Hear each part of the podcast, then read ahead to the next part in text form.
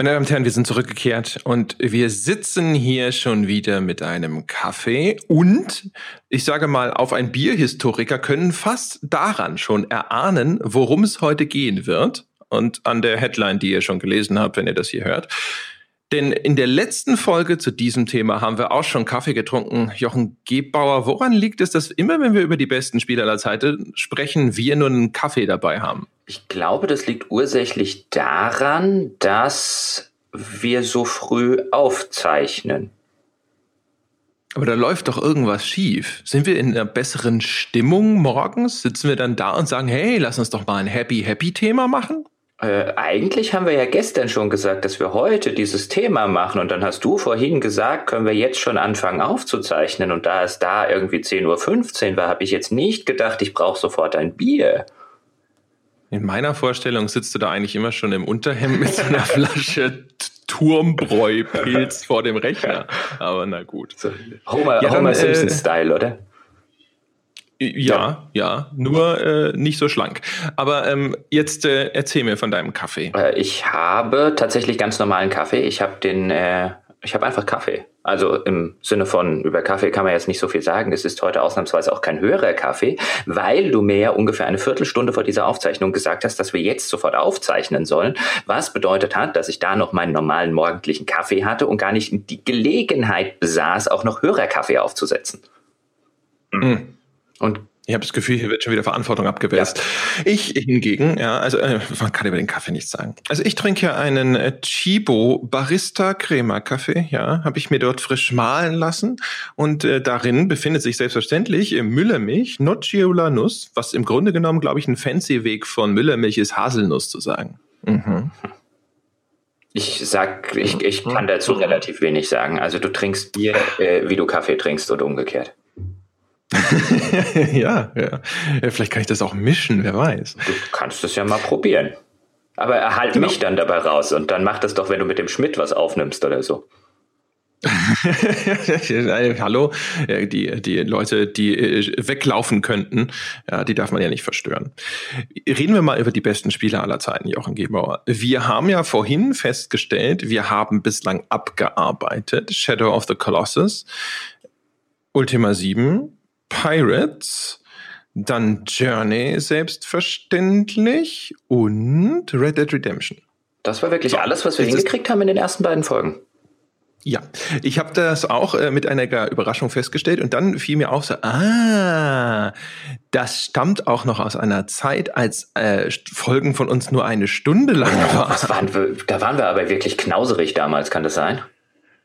Ja, da waren wir vielleicht auch, ja, oder entweder das, oder wir waren einfach pointierter, ja, und haben nicht so viel rumgesülzt über Kaffee zum Beispiel. Ja, das kann ja gar nicht sein. Ja, das kann ich mir Damals hast du wahrscheinlich noch richtigen normalen Kaffee getrunken, ohne irgendeinen Müllermilch, äh, äh, Nougarette oder wie das Zeug auch immer geht. Tatsächlich stimmt das sogar. ich hatte, glaube ich, einen ganz banalen Kaffee. Ja, aber äh, genau. Ja, wer fängt an und womit? Ähm, ich würde, wenn du mich so fragst, sagen, dass du anfängst und womit, äh, das darfst du dir dann tatsächlich selber aussuchen, sind ja deine besten Spiele aller Zeiten. Das ist ja großzügig. Ja. Ich habe äh, ich hab zwei Stück quasi in der Hinterhand zwei? diesmal. Ja. Und ähm, eins davon, sage ich mal, ist könnte könnte kontrovers sein, das als eines der besten Spiele aller Zeiten oh. zu klassifizieren. Womit soll ich Mit anfangen? Dem Kontroversen bitte. Okay, dann äh, pass auf, Achtung, mhm. Achtung, jetzt mhm. kommt's. Dead Space. Was? Ja. Dead Space. Ja. Du meinst das Dead Space von EA?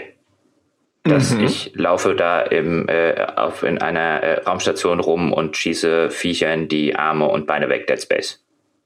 Ganz das genau. ist und ganz nett, aber garantiert nicht eins der besten Spiele aller Zeiten, Dead Space. Ha, ja, siehst ich wusste, dass du das sagst. Und äh, ja, aus, das ist wieder eine dieser Fälle, wo ich natürlich sagen muss, das ist ja meine persönliche beste Spieler aller Zeiten Liste und deswegen, haha, ja, yes it is. Und ähm, pass auf, jetzt versuche ich mal hier den, den Case zu machen. Ich habe da echt äh, so ein bisschen drüber gegrübelt, ob ich das tatsächlich hier in diese Folge einfach mal reinschmeißen soll. Ich habe es damals auch tatsächlich nicht so bewertet, wie man beste Spieler aller Zeiten bewertet, nämlich äh, deutlich äh, weg von einer 90er-Wertung. Aber folgendes. Ich behaupte, es ist eines der besten Spiele aller Zeiten, vor allem natürlich in dem Kontext, dass es ja ein Horrorspiel ist. Und es gibt ehrlich gesagt ganz wenige wirkliche Horrorspiele, die den Titel Horrorspiel verdienen, außer über ihr Setting hinaus. Äh, also Spiele, die wirklich angsteinflößend sind, die besser wären. Also offen gestanden, ich wüsste keins. Ich wüsste kein einziges, das tatsächlich den Spieler dermaßen in Schrecken versetzt wie Dead Space und dann auch noch besser ist als Dead Space. Es gibt ganz viele andere Spiele, die aus diesem Horrorgenre kommen, sowas wie Resident Evil 4, wo man jetzt sofort schreien könnte, das ist aber das bessere Spiel, das kann schon sein, aber Resident Evil 4 ist vieles, aber eigentlich nicht gruselig. Es ist vielleicht hier und da ein bisschen widerlich, es ist sicherlich auch gewalttätig und es bedient sich ganz, ganz viele Horrorthemen, aber es ist überhaupt nicht wirklich angsteinflößend. Und Dead Space ist meiner Meinung nach eines der perfektesten, wunderbarsten und effektivsten Spiele, wenn es darum geht, den Spieler tatsächlich wirklich ultra unter Stress zu setzen. Ich habe noch nie, also zumindest jetzt in meiner Erinnerung vor dieser Folge, als ich so nachgedacht habe, noch nie davor und nie wieder seitdem ein Spiel gespielt, in dem ich mich konstant in einem solchen Zustand von Druck und Nervosität befunden habe wie Dead Space. Das ist ein Titel, der tatsächlich eher sogar unter die Kategorie Terror fällt, weil es halt wirklich ganz, ganz, ganz wenige Verschnauspausen hat. Es ist extrem in your face. Einfach auch, weil es ein fantastisches Gegnerdesign hat, meiner Meinung nach. Also diese Kreaturen, das ist ein Teil, was zu dieser Effektivität meiner Meinung nach beiträgt, sind unfassbar widerwärtig, sind aber kontextuell so von der Handlung her auch noch einigermaßen logisch hergeleitet, aber die sind halt einfach erschreckend. Wenn dir so ein Viech ins Gesicht springt, also jetzt auf dem Bildschirm sozusagen, ist es halt auch einfach nur von, von der ganzen visuellen Anmutung her schon angsteinflößend. Die sind halt wirklich also sie sind widerlich, sie sind abstoßend, du willst überhaupt nicht damit konfrontiert werden, was da durch die Gänge läuft. Und dann greift es dich halt auch noch an. Die Animationen sind, finde ich, auf eine Art und Weise gemacht, die das Ganze auch wirklich extrem bestialisch rüberbringt. Und äh, diese ganze Kombination macht halt jeden einzelnen Angriff, dem du in Dead Space ausgesetzt wirst, erstmal grundsätzlich ähm, ja, zu so einem Schockmoment für sich dann äh, setzt das Ganze natürlich sehr viel auch auf Über Überraschungsmomente, also die von dir ja immer gerne ge gehassten Jumpscares. Ja, das ist ein Spiel, das ist sicherlich durchsetzt von solchen Sachen. Aber dadurch, dass es sowas hat, also dieses Moment der Überraschung hat, ähm, rechnest du irgendwie ständig damit. Also du läufst durch die Gegend und du denkst dir, okay, okay, oh shit, da ist eine Ecke und ich muss jetzt um diese Ecke rum und hinter der Ecke könnte irgendwas Schreckliches sein. Das setzt sich unter Druck. Dann ist es auch noch ein Spiel, das mit Ressourcenknappheit, finde ich, sehr effektiv hantiert hat damals. Äh, Schwierigkeitsgrad war dementsprechend auch nicht ganz niedrig. Das heißt, du läufst häufig dann mit wenig Energie durch diese, durch diese Gänge und du weißt auch noch, dass der nächste, nächste Angriff, der dich unvorbereitet trifft, eventuell sozusagen zum Game Over führt, noch mehr Druck auf dich. Das Ganze auch noch wundervoll integriert. Das Ganze hat Design mit der Integration der Lebensleiste in den Anzug, sichtbar auf deiner Spielfigur, ohne dass du da tatsächlich irgendwelche Einblendungen bräuchtest oder sowas. Du hast aber dadurch immer sofort diese äh, so ein bisschen wie bei Zelda. Bei Zelda ist es ja, wenn du nur noch ein halbes Herz hast oder so, dann hast du ja immer dieses merkwürdig, dieses, dieses Geräusch, dieses bisschen Herzschlagähnliche Geräusch was dich auch so ein bisschen dann immer unter Druck setzt, wenn das zum Beispiel bei so einem Endgegnerkampf passiert. Das hast du dann bei Dead Space auch, diese ständige Konfrontation mit dem, jetzt könnte es gleich vorbei sein. Ja, und äh, das alles sozusagen im Paket zusammen mit einem relativ gnadenlosen Pacing, also das äh, sicherlich auch vielleicht zum Nachteil der Atmosphäre ganz, ganz wenige Momente hat, in denen es echt mal den Fuß vom Gas nimmt macht halt Dead Space zu dem Spiel, wo ich sagen würde, wenn es darum geht, wenn wir darüber reden, dass es ein wirkliches Horrorspiel ist, eins, wo du davor sitzt und hinterher, wenn du es ausschaltest, du denkst so, boah, oh mein Gott, war das schrecklich. Also keine Ahnung, nenn mir eins, das es besser macht. Äh, ich nenne dir an dieser Stelle was anderes. Kriegst du auch die ganzen Errors? Ich Nein. krieg hier, bei mir kommt alle fünf Sekunden ein Word Sound mit Object Ja, das hatte ich auch schon mal. Aber das, äh, das, ist, das ist nicht schlimm, das macht die Aufnahme nicht kaputt, aber wir stoppen trotzdem zur Sicherheit mal und machen, fangen dann halt an der Stelle einfach neu an. Das ist ja auch ein schöner Bruch ja. gewesen, oder? Ich würde viel lieber eine Gegenfrage stellen. Und zwar alles, was du gerade beschrieben hast, was bei Dead Space fantastisch funktioniert. Und da würde ich ja noch nicht mal widersprechen, auch wenn ich jetzt zugeben muss, dass Dead Space keins der Spiele ist, die ich durchgespielt habe, weil du hast es ja schon erwähnt, ähm, ich bin nicht der größte Fan von Jumpscares und äh, Dead Space äh, verlässt sich in sehr, sehr vielen Teilen durchaus relativ erheblich auf, Jumps, äh, auf Jumpscare-Effekte. Aber ich würde einfach die Gegenfrage stellen, macht das, was du gerade beschrieben hast, das Ding nicht einfach nur zu einem guten, vielleicht sogar sehr guten Horrorspiel, aber deswegen noch lange nicht zu einem der besten Spiele aller Zeiten. Es mag vielleicht eines der besten Spiele seines Genres sein, da würde ich jetzt noch nicht mal widersprechen, aber ist es damit automatisch eines der besten aller Zeiten? Da äh, sind wir natürlich wieder bei so einer Definitionsfrage. Äh, grundsätzlich würde ich sagen, ein, ein, ein Spiel, das innerhalb seines Genres mit zu den Besten vielleicht gehört oder sogar das Beste ist, das in äh, einer best bestimmten Unterkategorie seines Genres sogar definierend ist, kann man, finde ich, durchaus sagen, dass das eines der besten Spiele aller Zeiten ist.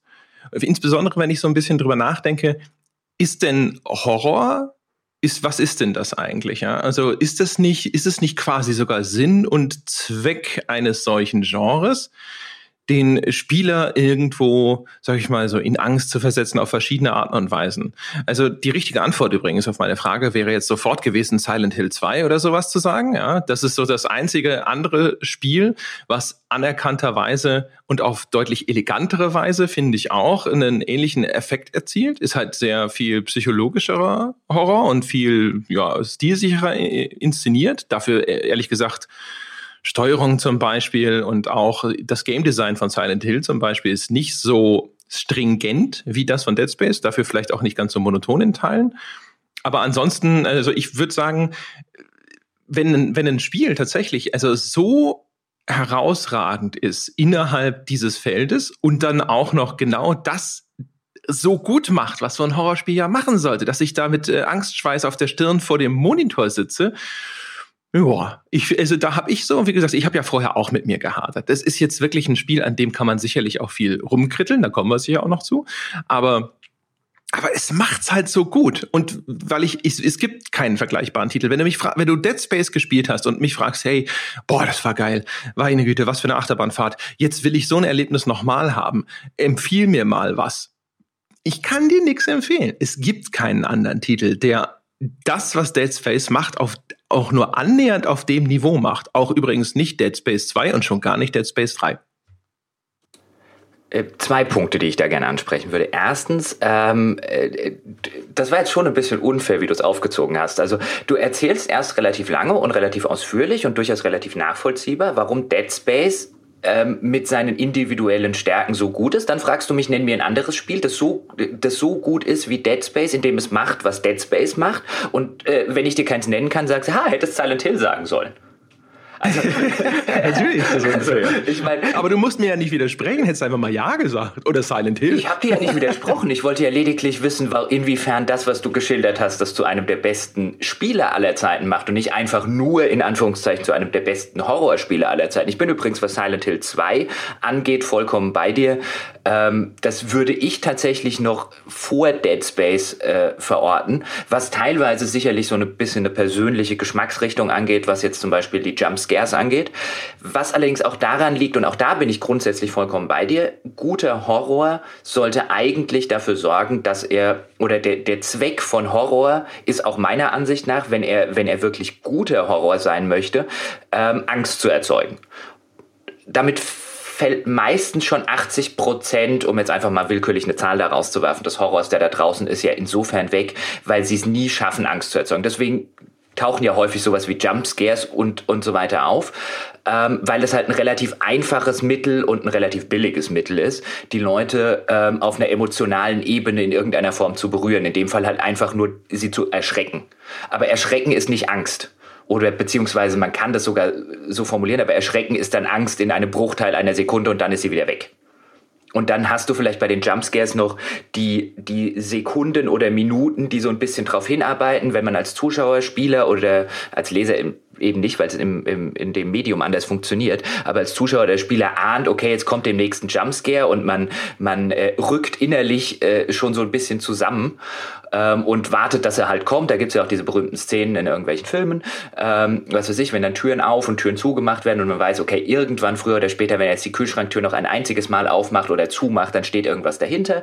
Ähm, das arbeitet ja mit dem gleichen Motiv, aber das finde ich relativ billig. Und ich will jetzt nicht sagen, dass Dead Space ein billiges Spiel ist, weil, das hast du ja auch schön geschildert, es auch noch auf einer anderen Ebene funktioniert, aber es ist mir trotz allem ein bisschen zu sehr in your face. Also da ich bevorzuge dann tatsächlich den Horror von, von Silent Hill oder in diese Richtung gehend, ähm, der subtiler ist und bei dem ich eben nicht vor dem, äh, das ist so ein bisschen die, ähm, die Lovecraftsche Schiene des, des Horrors. Vielleicht im, im Gegensatz zur, wenn man, wenn man so ein bisschen ähm, äh, äh Horror äh, äh, geschichtlich ein bisschen aufziehen will, ähm, Im Gegensatz zur Stephen King-Schiene. Bei Stephen King ist es häufig so, dass du Angst vor dem Monster haben sollst. Und das ist ein sehr angst- und, und beängstigendes Monster ist. Bei Lovecraft geht es häufig darum, dass du viel mehr Angst vor der Welt haben solltest, in der überhaupt ein solches Monster existieren kann und was das für Implikationen mitbringt.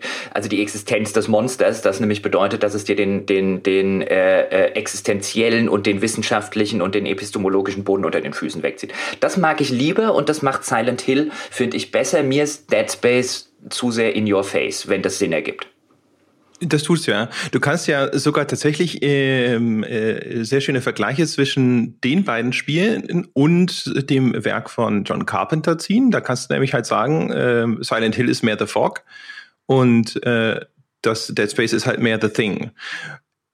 Das Ding ist halt, also Silent Hill wie gesagt, also ich kann schon verstehen. Silent Hill ist halt wahrscheinlich auch deswegen das dankbarere Spiel, um es in so einer bestes Spiele ever Diskussion anzuführen, weil es nicht ganz so vulgär ist zum Beispiel in der Darstellung. Es ist nicht ganz so kompromisslos. Es ist ein stärker abstrahiertes Spiel. Es hat auch, sage ich mal, so ein paar Mechanismen, die vielleicht, sage ich, boah, die halt ein bisschen bisschen eleganter ausgeführt sind. Aber es gibt durchaus eigentlich auch relativ viele Parallelen zu den zwischen den beiden Titeln. Also zum Beispiel, du hast bei Silent Hill den Effekt ja mit dem Funkgerät, der immer sehr gerne angeführt wird. Das heißt, das Funkgerät anfängt zu, zu knistern und merkwürdige Geräusche zu machen, zum Beispiel, wenn äh, Gegner sich nähern. Das hast du bei Dead Space im Grunde genommen auch. Da haben halt nur die unterschiedlichen Gegnertypen Geräusche, die sie machen und die du dann hörst. Und auch die Umgebungsgeräusche von Dead Space zum Beispiel, die werden, benutzen sie auch sehr geschickt, um dann zum Beispiel, du hörst dann halt halt so Fußschrittchen oder sowas irgendwo in der, in der Entfernung. Das deutet dann meistens an, dass einige von diesen Kindermonstern in der Nähe sind. Und ähm, äh, beziehungsweise das sind, glaube ich, also sogar umgestaltete Babys. ja, so viel zur Kompromisslosigkeit auch von Dead Space übrigens. Und ähm, äh, das benutzen sie dann halt auch an manchen Stellen, wo dann halt zum Beispiel gar nichts ist und so. Also die, die Effekte die sie, die sie einsetzen, sind teilweise ähnlich. Sie sind bei Silent Hill aufgrund einer höheren Abstraktionsebene, aber nicht ganz so, so eindeutig lesbar und wirken dadurch zumindest, finde ich zumindest, meistens einfach ein bisschen subtiler. Ähm, du hast bei Silent Hill die beschränkte Sichtweite durch den Nebel, was halt wieder so ein Fall ist von technischen Limitierungen damals auf der PlayStation 1 und dann später auch auf der PlayStation 2 sorgen dafür, wenn man sie geschickt ausnutzt, dass ein Spiel tatsächlich sogar an Wert gewinnt. Und bei Dead Space sind es halt Ecken. Also wenn du um eine Ecke läufst, das ganze Leveldesign von Dead Space ist teilweise einfach sehr geschickt so aufgebaut, dass du Bereiche hast, die noch nicht einsehbar sind, bis du mit deinem Isaac Clarke dahingestapft bist. Genauso wie Resident Evil benutzt eine Figur, die sehr schwerfällig ist, was übrigens auch wieder narrativ schön hergeleitet ist durch diesen großen, krassen Ingenieursanzug, den du trägst, der halt auch einfach so wirkt, als ob man sich darin nicht wirklich schnell bewegen kann.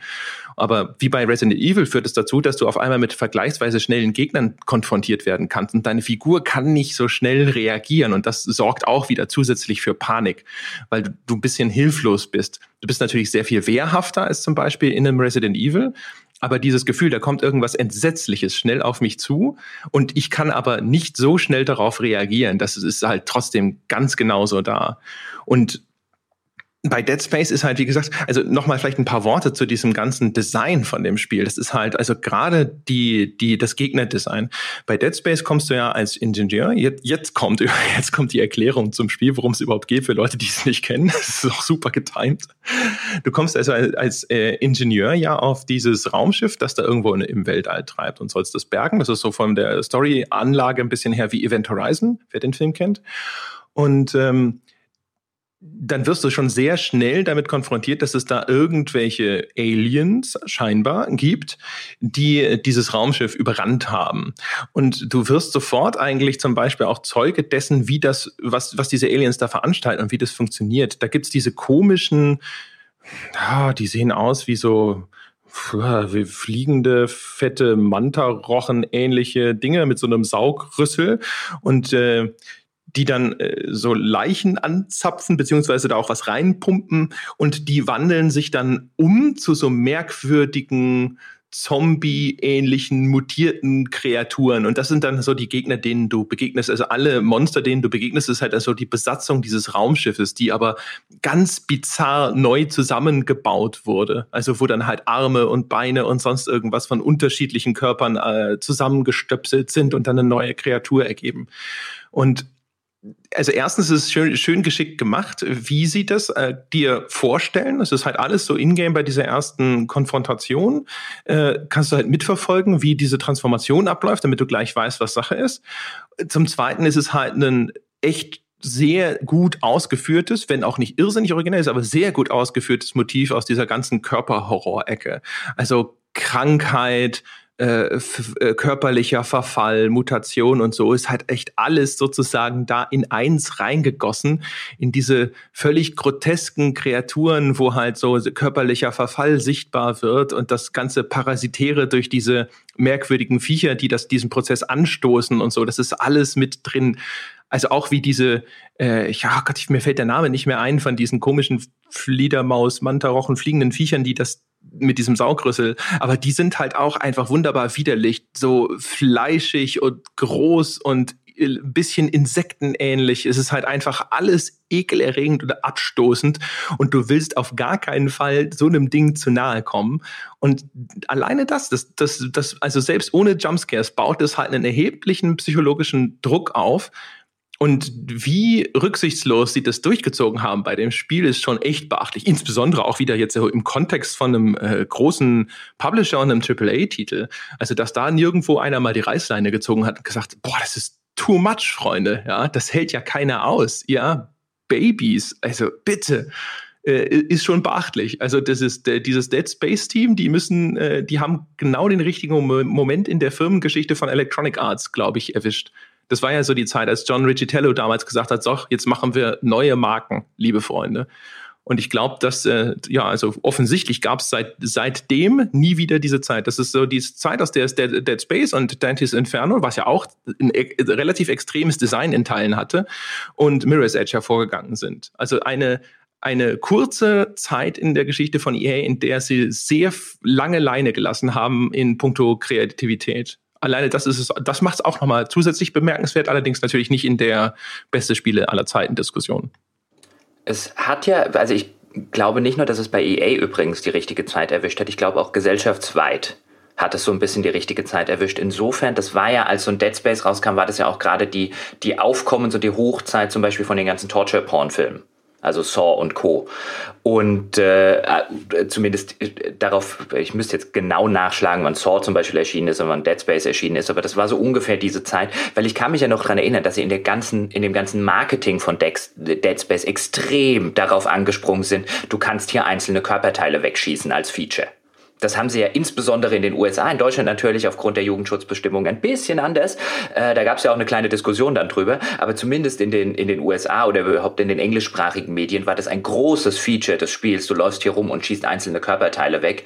Ähm, und der sozusagen die, die, die Engine reagiert dann drauf, dann hat es zwar kein Bein mehr, aber es kriecht dann noch auf dich zu, wenn du die Beine weggeschossen hast und so weiter und so fort. Das fiel halt just in eine Zeit dran, wo sehr viele Leute gesagt haben, boah, das ist cool. Auch damit könntest du heute, glaube ich, weniger punkten als zur damaligen Zeit, einfach weil es so ein bisschen den Zeitgeist-Nerv einer jungen Zielgruppe getroffen hat.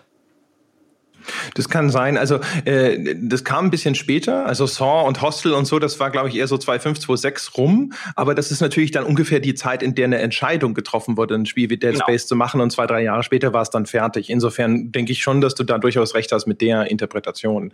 Die haben ja auch in der Vermarktung von einem der späteren Teile äh, gab es doch diese Werbekampagne, dass deine Mutter will nicht, dass du das spielst oder irgend sowas, wo es dann immer so Szenen gab, wo sie äh, angeblichen Müttern und Großeltern oder so Szenen aus Dead Space gezeigt haben und die dann halt total entsetzt davor saßen und gesagt haben, oh, dieser Schund und das gehört ja verboten und und und und und.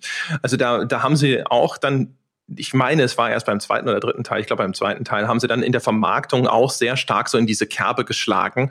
So, ähm, das ist so das, das Anti-Mainstream-Spiel auch so ein bisschen. Also dieses, ne, für den, für den Spieler, der halt die ganze Zeit schon sagt, so, ja, also bitte lass mich mal in Ruhe, Spiele dürfen alles und so weiter und so fort.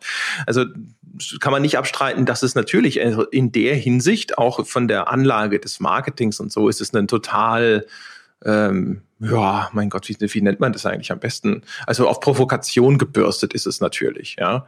Äh, das ist ganz richtig. Aber das ändert ja nichts dran. Also wie man es hinterher verkauft hat oder sonst irgendwas, ist ja erstmal wurscht. Und ähm, ich finde es halt also, in, es hat halt echt viele, es hat auch viele sehr elegante Entscheidungen. Also ich habe schon angesprochen, die Art und Weise, wie sie so zum Beispiel hier diese ganzen äh, Anzeigeelemente zum Beispiel versucht haben, im Spiel zu integrieren, also Lebensanzeige und auch diese äh, Stasis nennt man das, glaube ich, im Spiel, so die quasi Spezialfähigkeits äh, äh, wenn du so willst ähm, das alles auf diesem Anzug unterzubringen. Die Erweiterungsstationen für diesen Anzug, das war auch ein bisschen reminiscent übrigens von Resident Evil, weil die halt wieder verteilt sind. Also das ist jetzt natürlich nicht ganz so wie diese äh, Schreibmaschinen, wo man speichern konnte, aber so, so in die Richtung ging es und finde ich, fand ich zumindest so ein bisschen, weil man immer so froh war, wenn man endlich wieder mal so eine Upgrade-Station hinterher erwischt hat. Das war dann auch meistens so einer von den Räumen, wo man wusste, dass man sicher ist. Das ist ja auch immer wichtig, wenn man auf einmal so ein Safe Haven erreicht in so einem Spiel und dann so, okay. Ja, jetzt äh, ist erstmal wieder der, der erstens der Spielfortschritt sicher und jetzt äh, springt mir nicht die nächste Horrorvision vor die Flinte.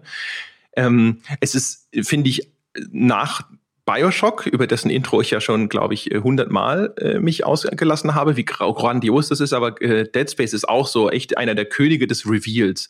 Das Ding, also schon die erste Szene, wenn das, du stehst da so auf der Brücke des Raumschiffs und das kommt so aus dem Hyperraum raus und dann ist auf einmal da dieses, ich glaube, so ein Asteroidenfeld oder sowas oder so ein zerbrochener Meteor oder weiß der Geier was und dieses riesige Raumschiff vor dir und es ist einfach so, la la la la la, tada! Und es macht so gut. Es hat so geile Räume mit so riesigen Panoramascheiben, mit, wo du in diesen, in den, ins Weltall hinaus blickst und großartig gemacht. Du hast diese Wechsel, äh, wo du dann zum Beispiel in einen Bereich gehst, wo kein Sauerstoff ist, dann hast du natürlich dadurch automatisch auch so ein bisschen ein, ein Zeitlimit, wo du durch so Schleusen gehst, wo dann die Luft rausgesaugt wirst. Ich glaube, im ersten Teil gab es sogar auch schon die Schwerelosigkeitsabschnitte. Du warst, glaube ich, nur noch nicht so mobil wie im zweiten und im dritten. Im zweiten konntest du nämlich, glaube ich, anfangen, da so ein bisschen rumzufliegen mit deinem Anzug das war auch cool gemacht. Die, äh, die Endgegnerkämpfe sind ja jetzt äh, quasi Endgegner waren ja oder sind eigentlich bis heute ja fast schon so eine ausgestorbene Spezies. Das haben sie reaktiviert. Also ich finde, die haben einfach wahnsinnig viel richtig gemacht. Und sie haben halt wirklich, also du sagst halt, ich, ich beschreibe das so spezifisch und dann sage ich, hey, sag mir mal was anderes, das so ist wie Dead Space, ja.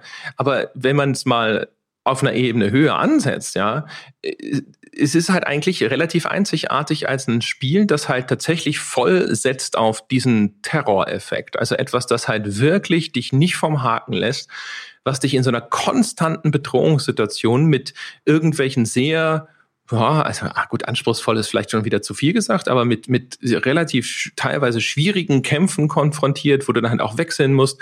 Auch die Spezialfähigkeiten, wenn du die Gegner dann so einfrieren kannst, quasi in der Zeit so ein bisschen, die so super verlangsamen kannst und so. Also der Wechsel zwischen den verschiedenen Waffensystemen, die auch alle so eine klare Funktion haben, also mehr auf Distanz oder mehr im Nahkampf und oder Gegner verlangsamen oder auch ein bisschen zurückschlagen und so. Es ist halt einfach sehr, sehr slick gemacht gewesen. Hat echt so, so ein paar richtig schöne Ideen gehabt. Also ich fand es halt einfach nur irre. Und aber nochmal, also wie gesagt, also auf diesem, dieser etwas abstrakteren Ebene zu sagen, so, was ist denn noch ein Spiel, das tatsächlich so als Terrorspiel, ja? Und im, im Film gibt's ja relativ viel, was auf dieser Ebene zumindest versucht zu agieren. Was gibt's denn da, was, äh, was so in diese Richtung geht, was auch so extrem ist. Amnesia. Ich glaube, ne? Amnesia wäre wahrscheinlich was, was jetzt viele Leute äh, vorbringen würden im Hinblick auf einen hält dich konstant auf so einem Terror- oder Horror-Level. Amnesia ist tatsächlich vom Feeling her äh, das am ehesten vergleichbare, ist aber, finde ich, immer noch lange nicht auf dem Niveau von Dead Space. Erstens, weil, weil halt viele Elemente wegfallen. Also die Bedrohung ist bei Amnesia halt auch wieder so unkonkreter. Also du hast halt einfach nicht dieses, oh Gott, ich will nicht so einen, so einen Teil schon wieder irgendwo direkt bei mir äh, vor, der, vor der Flinte haben.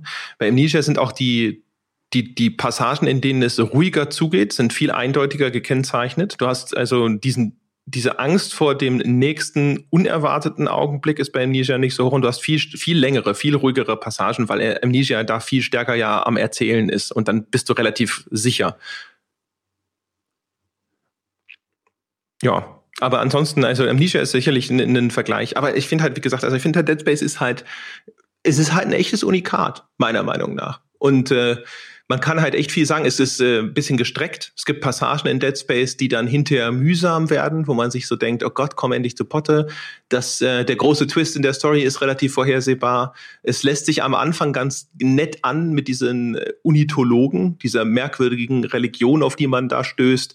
Äh, das wird dann aber ein bisschen verkaspert. Wobei es kann auch sein, dass da so ein bisschen meine Eindrücke aus dem zweiten und dritten Teil noch jetzt äh, rückwirkend meinen Blick auf den ersten Teil einfärben, weil da wird es dann teilweise richtig idiotisch, finde ich. Äh, hat ein paar interessante Ansätze in dieser Ideologie, ist aber größtenteils ehrlich gesagt blöd. Ähm, also das sind so die Geschichten, wo ich ja, wo ich mir denke, so das waren die Passagen von Dead Space, wo ich gedacht habe, also, äh, über die Steuerung kann man vielleicht auch nicht 100% glücklich sein. Aber wie gesagt, also ist es halt so, so, es war halt so ein unglaublich intensives Spielerlebnis und ich, ich wüsste kein anderes Spiel in seiner Art oder auch nur ansatzweise in seiner Qualität der Ausführung, was das angeht. Und deswegen finde ich, also zumindest so auf meiner persönlichen Liste würde ich sagen, ja. Also ich, wie gesagt, es, es gibt halt einfach nichts wie Dead Space. Also ich kann ja deine, deine Argumentation voll und ganz nachvollziehen. Ähm, äh, so ist es ja nicht. Ich äh, äh, höre immer noch nicht, also von, aber du hast ja recht, das ist eine Definitionssache, aber ich höre immer noch nicht raus, was es zu einem der besten Spieler aller Zeiten macht. Also es ist ein Unikat, ja, okay. Das äh, leuchtet ein, auch nach dem, wie du es jetzt gerade geschildert hast. Also die Argumentation erscheint mir äh, hieb- und stichfest in der Hinsicht.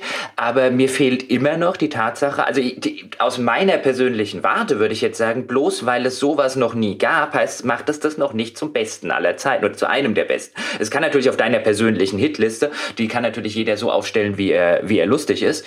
Das ist natürlich völlig, vollkommen legitim. Aber mir fehlt immer noch die Argumentation abseits, also äh, mir ist es zu dünn. Mir ist zu dünn zu sagen, es gab so ein Spiel wie Dead Space noch nie, deswegen ist es eines der besten Spiele aller Zeiten. Also mir fehlt da so ein bisschen der Kontext zu anderen Spielen, offen gestanden, ähm, um nachzuvollziehen, warum das für dich eines der besten ist. Das ist natürlich deine Liste, du kannst sie beim Pferderennen auf dem Kopf tragen, wenn du möchtest. Insofern kannst du die aufstellen, wie auch immer du willst. Aber ähm, zum Verständnis, finde ich, fehlt mir noch, immer noch so ein bisschen die Einordnung in das große Ganze, um zu verstehen, warum du es wirklich als eins der besten aller Zeiten. Ich meine, dann reden wir ja über eine Konkurrenz mit. Wir hatten ja jetzt schon einige Spiele ähm, hier drin, aber ähm, was weiß ich, so einen System Shock, einen, einen, auch wegen mir einen Bioshock, einen Deus Ex, Spiele, die halt so ein bisschen vom, vom Gameplay her in so eine ähnliche Richtung gehen, bei denen ich dann voll und ganz verstehen kann, warum die zu den besten aller Zeiten gerechnet werden. Ähm, aber von dir habe ich da bislang bei Dead Space immer nur in der Hinsicht gehört, es gab halt nie so ein anderes. Und das ist mir offen gestanden ein bisschen zu dünn. Peschke. Ja, vielleicht habe ich das dann, äh, vielleicht habe ich mich wieder in zu vielen äh, Nebenausführungen verloren. Ich würde halt behaupten, ein, also das ich habe es ja eben, glaube ich, schon, auch schon gesagt. Es, ist, es gab nie wieder ein Spiel, das ich, bei dem ich so dermaßen intensiv durchgehend die Hose voll hatte. Und wenn ich das ausgeschaltet habe, habe ich gedacht, ah, oh Gott, ein Glück ist es vorbei.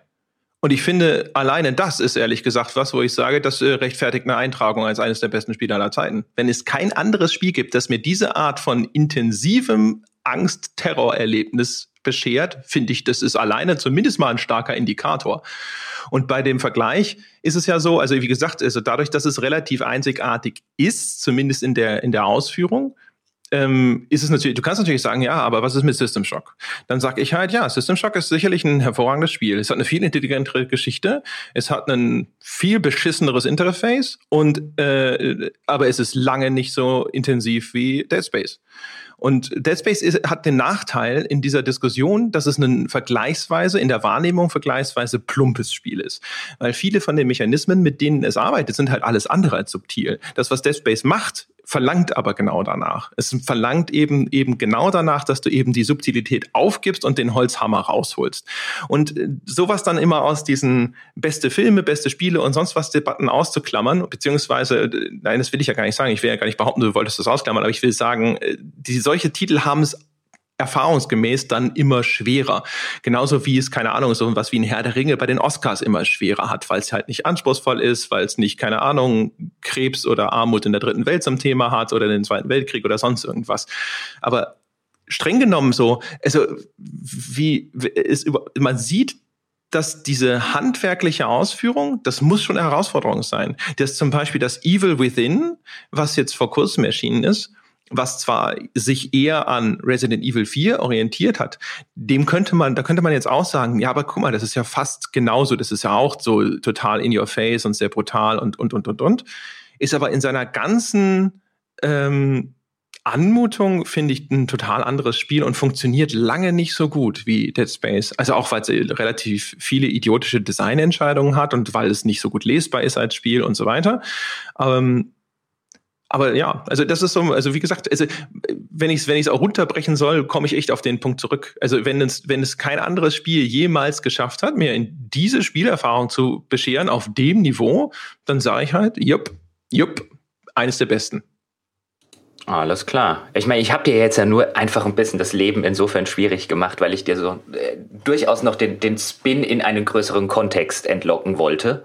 Ähm, ich sehe ich sehe ja vollkommen ein, warum du, und es ist ja auch nicht das erste Mal, dass wir uns jetzt tatsächlich über Dead Space unterhalten, ähm, warum du es, warum du es in so positive und gute Erinnerung hast und warum es bei dir so, ein, so einen hohen Stellenwert in deiner persönlichen Hitliste einnimmt. Ich finde es halt nur immer wichtig bei solchen, bei solchen Diskussionen, ähm, aber da müssen wir jetzt nicht drauf rumreiten, dass man eben noch so ein bisschen diesen, diesen Schlenker in den, in den höheren Kontext zieht, weil sonst haben wir nur eine persönliche Hitliste. Und ich finde, so nett wie persönliche Hitlisten sind, sie sind halt nicht die besten Spieler aller Zeiten. Da erwarte ich mir immer noch zumindest diesen kleinen Schlenker in Richtung, äh, ich setze das in den großen Gesamtkontext der Spiele. Ist vielleicht ein bisschen unfair jetzt dir gegenüber gewesen, aber ich glaube, das kann das Boot ab.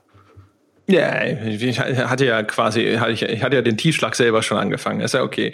Abgesehen davon ist es ja auch völlig legitim. Ich habe ja auch selber schon gesagt, dass Dead Space wahrscheinlich einer der Titel ist, die schwieriger zu verteidigen sind auch wenn man genauer hinschaut, also es ist jetzt auch echt lange her, dass ich das letzte Mal Dead Space gespielt habe. Ich weiß in meinem Hinterkopf noch ganz genau, dass das Spiel eine ganze Reihe auch von Macken hatte, die ich jetzt aber gar nicht mehr sogar wahrscheinlich alle abrufen kann, weil, wie es halt nun mal so ist, über die Zeit bleiben halt so die ganzen positiven Effekte äh, im Hirn und die haben sich halt eingebrannt. Und viele von den kleinen Sachen, wo man damals drüber gestöhnt hat, ja, die sind dann wieder vergessen von daher, da gibt's hinterher vielleicht Leute, die im Forum sagen, ja, aber was ist denn das und das und das und das und das? Das war doch auch alles nervig. Und da werde ich hinterher nur sagen können, ja, ja, das war's.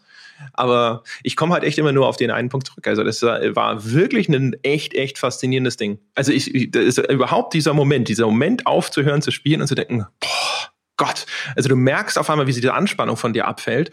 Und äh, das, du warst dir überhaupt nicht bewusst darüber, dass du da so wirklich so mit auch mit so angespannten gerader Rückenmuskulatur oder so die ganze Zeit eine Stunde, zwei, drei, keine Ahnung, wie lange vor dem äh, PC oder der Konsole gesessen hast. Also das ist schon echt äh, bemerkenswert.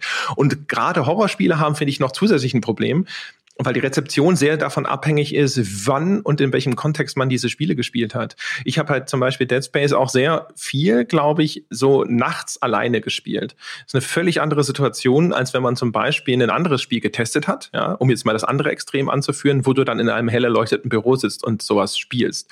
Das ist übrigens aber auch der Punkt gewesen, wo ich gemerkt habe, dass Amnesia ein extrem effektives Spiel ist, weil ich das im Büro gespielt habe und gedacht habe so, und wenn du, wenn du im Büro sitzt, irgendwas testest und du, du, du wirst nervös und du erschrickst dich, ja, dann äh, weißt du, okay, das funktioniert echt gut, das Ding. Äh, unbedingt, ja. Ähm, ich komme mal ganz kurz wieder vielleicht zum Abschluss unserer Dead Space-Diskussion so ein bisschen und deswegen finde ich ja den, ähm, ich finde den Punkt zu sagen, es hat mir auf eine Weise Angst eingejagt, wie es kein anderes Horrorspiel jemals gemacht hat, finde ich insofern einen, einen super spannenden und interessanten Punkt, weil das ja häufig bei der Diskussion über Horrorspiele, Horrorfilme, Horrorliteratur so ein bisschen kurz kommt. Häufig wenn ja als, als, gelten ja als die besten ähm, äh, Vertreter dieses Genres dann nicht unbedingt äh, äh, Produktionen, wo man jetzt sagen würde, oh, danach konnte ich aber eine halbe Nacht nicht schlafen, sondern vielfach ähm, gelten dann ja zum Beispiel irgendwelche Splatter-Sachen als besonders gut und das ist ja auch alles ganz legitim.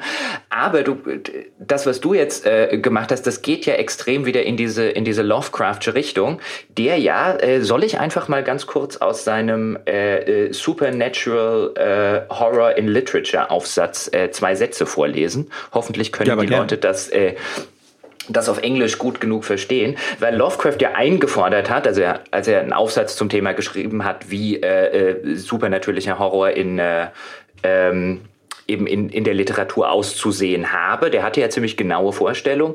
Dann steht dort unter anderem als sozusagen als die ultimative Forderung der Einleitung, The one test of the really weird is simply this, whether or not there be excited in the reader a profound sense of dread.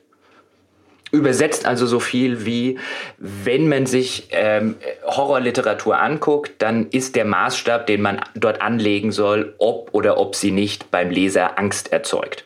Und das finde ich einen ganz interessanten Ansatz, wenn wir generell über Horror in so einem breiteren äh, äh, Themenkomplex äh, sprechen, weil ich ebenfalls argumentieren würde, genau wie du das jetzt am, anhand des Beispiels Dead Space gemacht hast, dass das tatsächlich der Unterschied zwischen richtigem Horror ist und ich würde jetzt mal sagen, ich, ich, weiß gar nicht, ob es da in der, in der Film- oder Literaturforschung tatsächlich schon ein Wort dafür gibt, aber so ein bisschen über den, den Hollywood-Horror, also diese klassischen Horrorfilme, in denen man jetzt vielleicht ab und zu mal bei einem Jumpscare erschrickt, aber in dem man nicht am Ende rausgeht und so ein bisschen die, ähm, äh, äh, das ganze, das halbe Leben ein bisschen erschüttert ist, wie man es jetzt zum Beispiel, äh, das ist einfach so ein schönes Beispiel, deswegen bringe ich es in der Diskussion immer wieder, beim Weißen Hai damals gesehen hat, wo in dem Sommer, als der rausgekommen ist, plötzlich Millionen Leute weltweit nicht mehr ins Meer oder auch nur in den Pool gegangen sind. Also diesen, diesen Effekt auszulösen, diese Angst nicht nur beim Spielen oder beim Gucken oder vielleicht beim Lesen zu haben, sondern die mitzunehmen. Ähm, da würde ich genau wie Lovecraft sagen, das ist wirklich der Test des wahren Horrors. Ja, absolut. Ich hatte äh, damals eine Zeit lang als Kind in einem, im, im, im Freibad Angst, das könnte da ein scheiß heiß sein, nachdem ich den blöden Film gesehen habe. Genau. Und wenn, wenn, wenn, ähm, wenn Dead Space das in deiner äh, in deiner Erinnerung und in deinem Empfinden genauso gemacht hat oder zumindest in die Richtung gegangen ist, dann würde ich dabei zustimmen. A, es gibt sehr, sehr wenige Spiele, die das bislang geschafft haben. Die meisten, die meisten Horrorspiele funktionieren auf einer, finde ich, auf einer ähnlichen Ebene wie die meisten Horrorfilme. Und das ist eher die, die billigere, effekthascherische Ebene. Die will ich damit gar nicht schlecht reden, wenn ich jetzt billig sage. Die hat ihr Publikum und das Publikum findet das super und dann ist es natürlich legitim. Aber es gibt nur sehr, sehr wenige Spiele und auch Filme, auch gerade im Filmbereich finde ich das zum Beispiel äh, äh, beinahe erschreckend, haha, das jetzt in der äh, äh, das Wort zu benutzen, wie wenig Filme es zum Beispiel in Richtung von dem Weißen Hai gibt, die tatsächlich sowas auslösen und wie wenig Spiele es gibt, die äh, das tun, was Dead Space tut. Ja, also vielleicht nochmal ganz kurz, nochmal, um diesen Vergleich nochmal mit Silent Hill zu bringen. Äh, warum Silent Hill in gewisser Weise vielleicht einfach auch ein bisschen eleganter ist, ist natürlich, es gibt bei Silent Hill diese Silent Hill 2, diese wahrscheinlich jetzt sehr bekannte Szene, wenn man den P äh, P Pyramid, Pyramid, Pyramid Head, Pyramid, sagt man Pyramid oder Pyramid? Ich glaube, man sagt Pyramid. Ich sag, okay. Also man trifft Pyramid Head und ähm, da gibt es so eine Szene, da zieht er so eine, eine Leiche oder so ein anderes, eine andere dieser Kreaturen, ich glaube, die lebt noch, die zieht er unter diese merkwürdigen, riesigen Helm den er aufhat und es kommen komische Geräusche, aber nicht so dieses ich, ich, ich fresse etwas Geräusche, sondern einfach so ganz undefinierbare biologische Ekelgeräusche und du weißt aber nicht genau, was da passiert, aber es ist eine verstörende Szene, genau deswegen. Und ähm, Dead Space ist im Vergleich dazu natürlich halt viel plakativer. Ja, also wenn da halt diese, diese Viecher kommen, die, die, die Leichen ansaugen und sonst irgendwas, das siehst du halt, das ist in your face. Das ist halt, weißt du, wo dir, wo dir halt Spielberg seinen Hai erstmal lieber nicht zeigt, ja, äh, es kommt Dead Space und sagt, ich mache halt einfach einen so scheußlichen Hai, ja, es ist scheißegal, wie oft ich dir den zeige, ja, der, der ist auch beim fünften Mal immer noch schrecklich. Und ähm, ich habe auch nicht nur einen Hai, sondern ich habe halt zehn verschiedene Haie ja, und einer ist schlimmer als der andere. Und du weißt auch nicht, welcher kommt und wann er kommt. Und äh, du weißt auch nicht vielleicht in welcher Konstellation das passiert. Und das ist auf beide beides ist auf seine Art halt einfach sehr effektiv. Und man kann natürlich sagen, ja, also der, der, der Trick, den Silent Hill benutzt, ist natürlich wieder einen Teil des Ganzen in deinen Kopf zu verlagern, wo du selber diese Lücken ausfüllst. Und das wirkt natürlich auch in der Breite effektiver, weil natürlich jeder dann durch seine eigene Fantasie diese Lücken schließt und dann so einen ganz individuellen Horror hat sozusagen, während natürlich das Plakative von Dead Space, da musst du mit dem arbeiten, was das Spiel dir direkt ins Gesicht wirft und es ist dann entweder effizient oder nicht. Es gibt vielleicht auch einfach Leute, die mit dieser ganzen Ästhetik von Dead Space aus irgendeinem Grund wunderbar umgehen können und sagen, keine Ahnung, ich bin Rettungssanitäter, ich sehe jeden Tag viel Schlimmeres, das juckt mich überhaupt nicht, das Spiel war langweilig. Das kann natürlich bei sowas dann viel, viel leichter passieren. Aber trotzdem fand ich es halt einfach, also wirklich, äh, ja, es war halt einfach bemerkenswert, auch wenn es sicherlich nicht jetzt äh, sozusagen die ganz äh, feine Klaviatur benutzt hat. Da, da sprichst du aber noch einen, einen wirklich interessanten Punkt an, den ich finde, nämlich die, die beiden möglichen Extreme, die es da gibt. Du hast es ja gerade schon relativ schön rausgearbeitet. Entweder das Monster gar nicht zu zeigen oder so lange wie möglich zurückzuhalten oder eben am anderen Extrem das Monster oder die Monster so scheußlich zu machen, dass es eben über diese Körperhorrorschiene funktioniert, dass allein das Angucken der Monster in einem schon äh, Unbehagen, Ekel oder vielleicht auch Angst auslöst. Weil auf genau der Schiene, wenn man, wenn man weder in das eine noch das andere geht, und das ist so ein bisschen das, wo sich, wo sich viele Hollywood-Horrorfilme bewegen, weil sie sich vielleicht auch nicht trauen, zu extrem in die eine oder die andere Richtung zu gehen. Äh, das ist übrigens einer der Punkte, wo Stranger Things, das ja sehr viele Leute großartig finden, das mir übrigens auch sehr gut gefallen hat, aber da fällt es auf die Schnauze, dass sie zeigen das Monster zu früh und wenn sie es zeigen, ist es blöd und langweilig und macht mir keine Angst. Und äh, das war so ein bisschen, also das ist die, das ist einer von zwei Punkten, den ich jetzt zum Beispiel bei Stranger Things den, den, den Fall fand. Der andere war, dass äh, Winona Ryder in der Overacting-Schule von Nicolas Cage anscheinend äh, äh, zwei oder drei Kurse besucht hat. Ähm, aber das war der, der Hauptgrund, wo ich mir gedacht habe, oh, ihr baut so schön diese Atmosphäre und mit diesem, mit diesem Horror auf und du hast keine Ahnung. Äh, du denkst dir vielleicht am Anfang irgendwas mit anderer Dimension und so weiter. Und dann zeigen die so relativ früh das Monster und danach ist es komplett entmystifiziert. Danach ist es einfach nur noch ein Gimmick. Danach ist es nur noch das, ja, jetzt kommt das Monster und es frisst vielleicht einen oder es frisst einfach keinen, aber es ist die, der, der komplette, ähm, die, die Bedrohung ist weg, und, und das Ganze, das Ganze, diese Angst vor dem Unbekannten ist weg. Und wenn die Angst vor dem Unbekannten weg ist, dann muss meines Erachtens nach das Monster an sich den Schrecken kompensieren und dafür ist es einfach zu langweilig. Ja, ein gutes Monster ist aber auch einfach unfassbar schwer. Also ich meine, wie viele gute Filmmonster gibt's überhaupt, ja? Also das Alien ist ja bis heute wahrscheinlich das, das wirklich beste, völlig fiktive Filmmonster ever. Also auch sogar in seinen beiden Entwicklungsstadien, was ja übrigens auch in diese Körperhorror-Richtung geht. Ne? Das Parasitäre ist ja in Alien zum Beispiel in dieser ersten Facehacker-Phase äh, auch mit drin.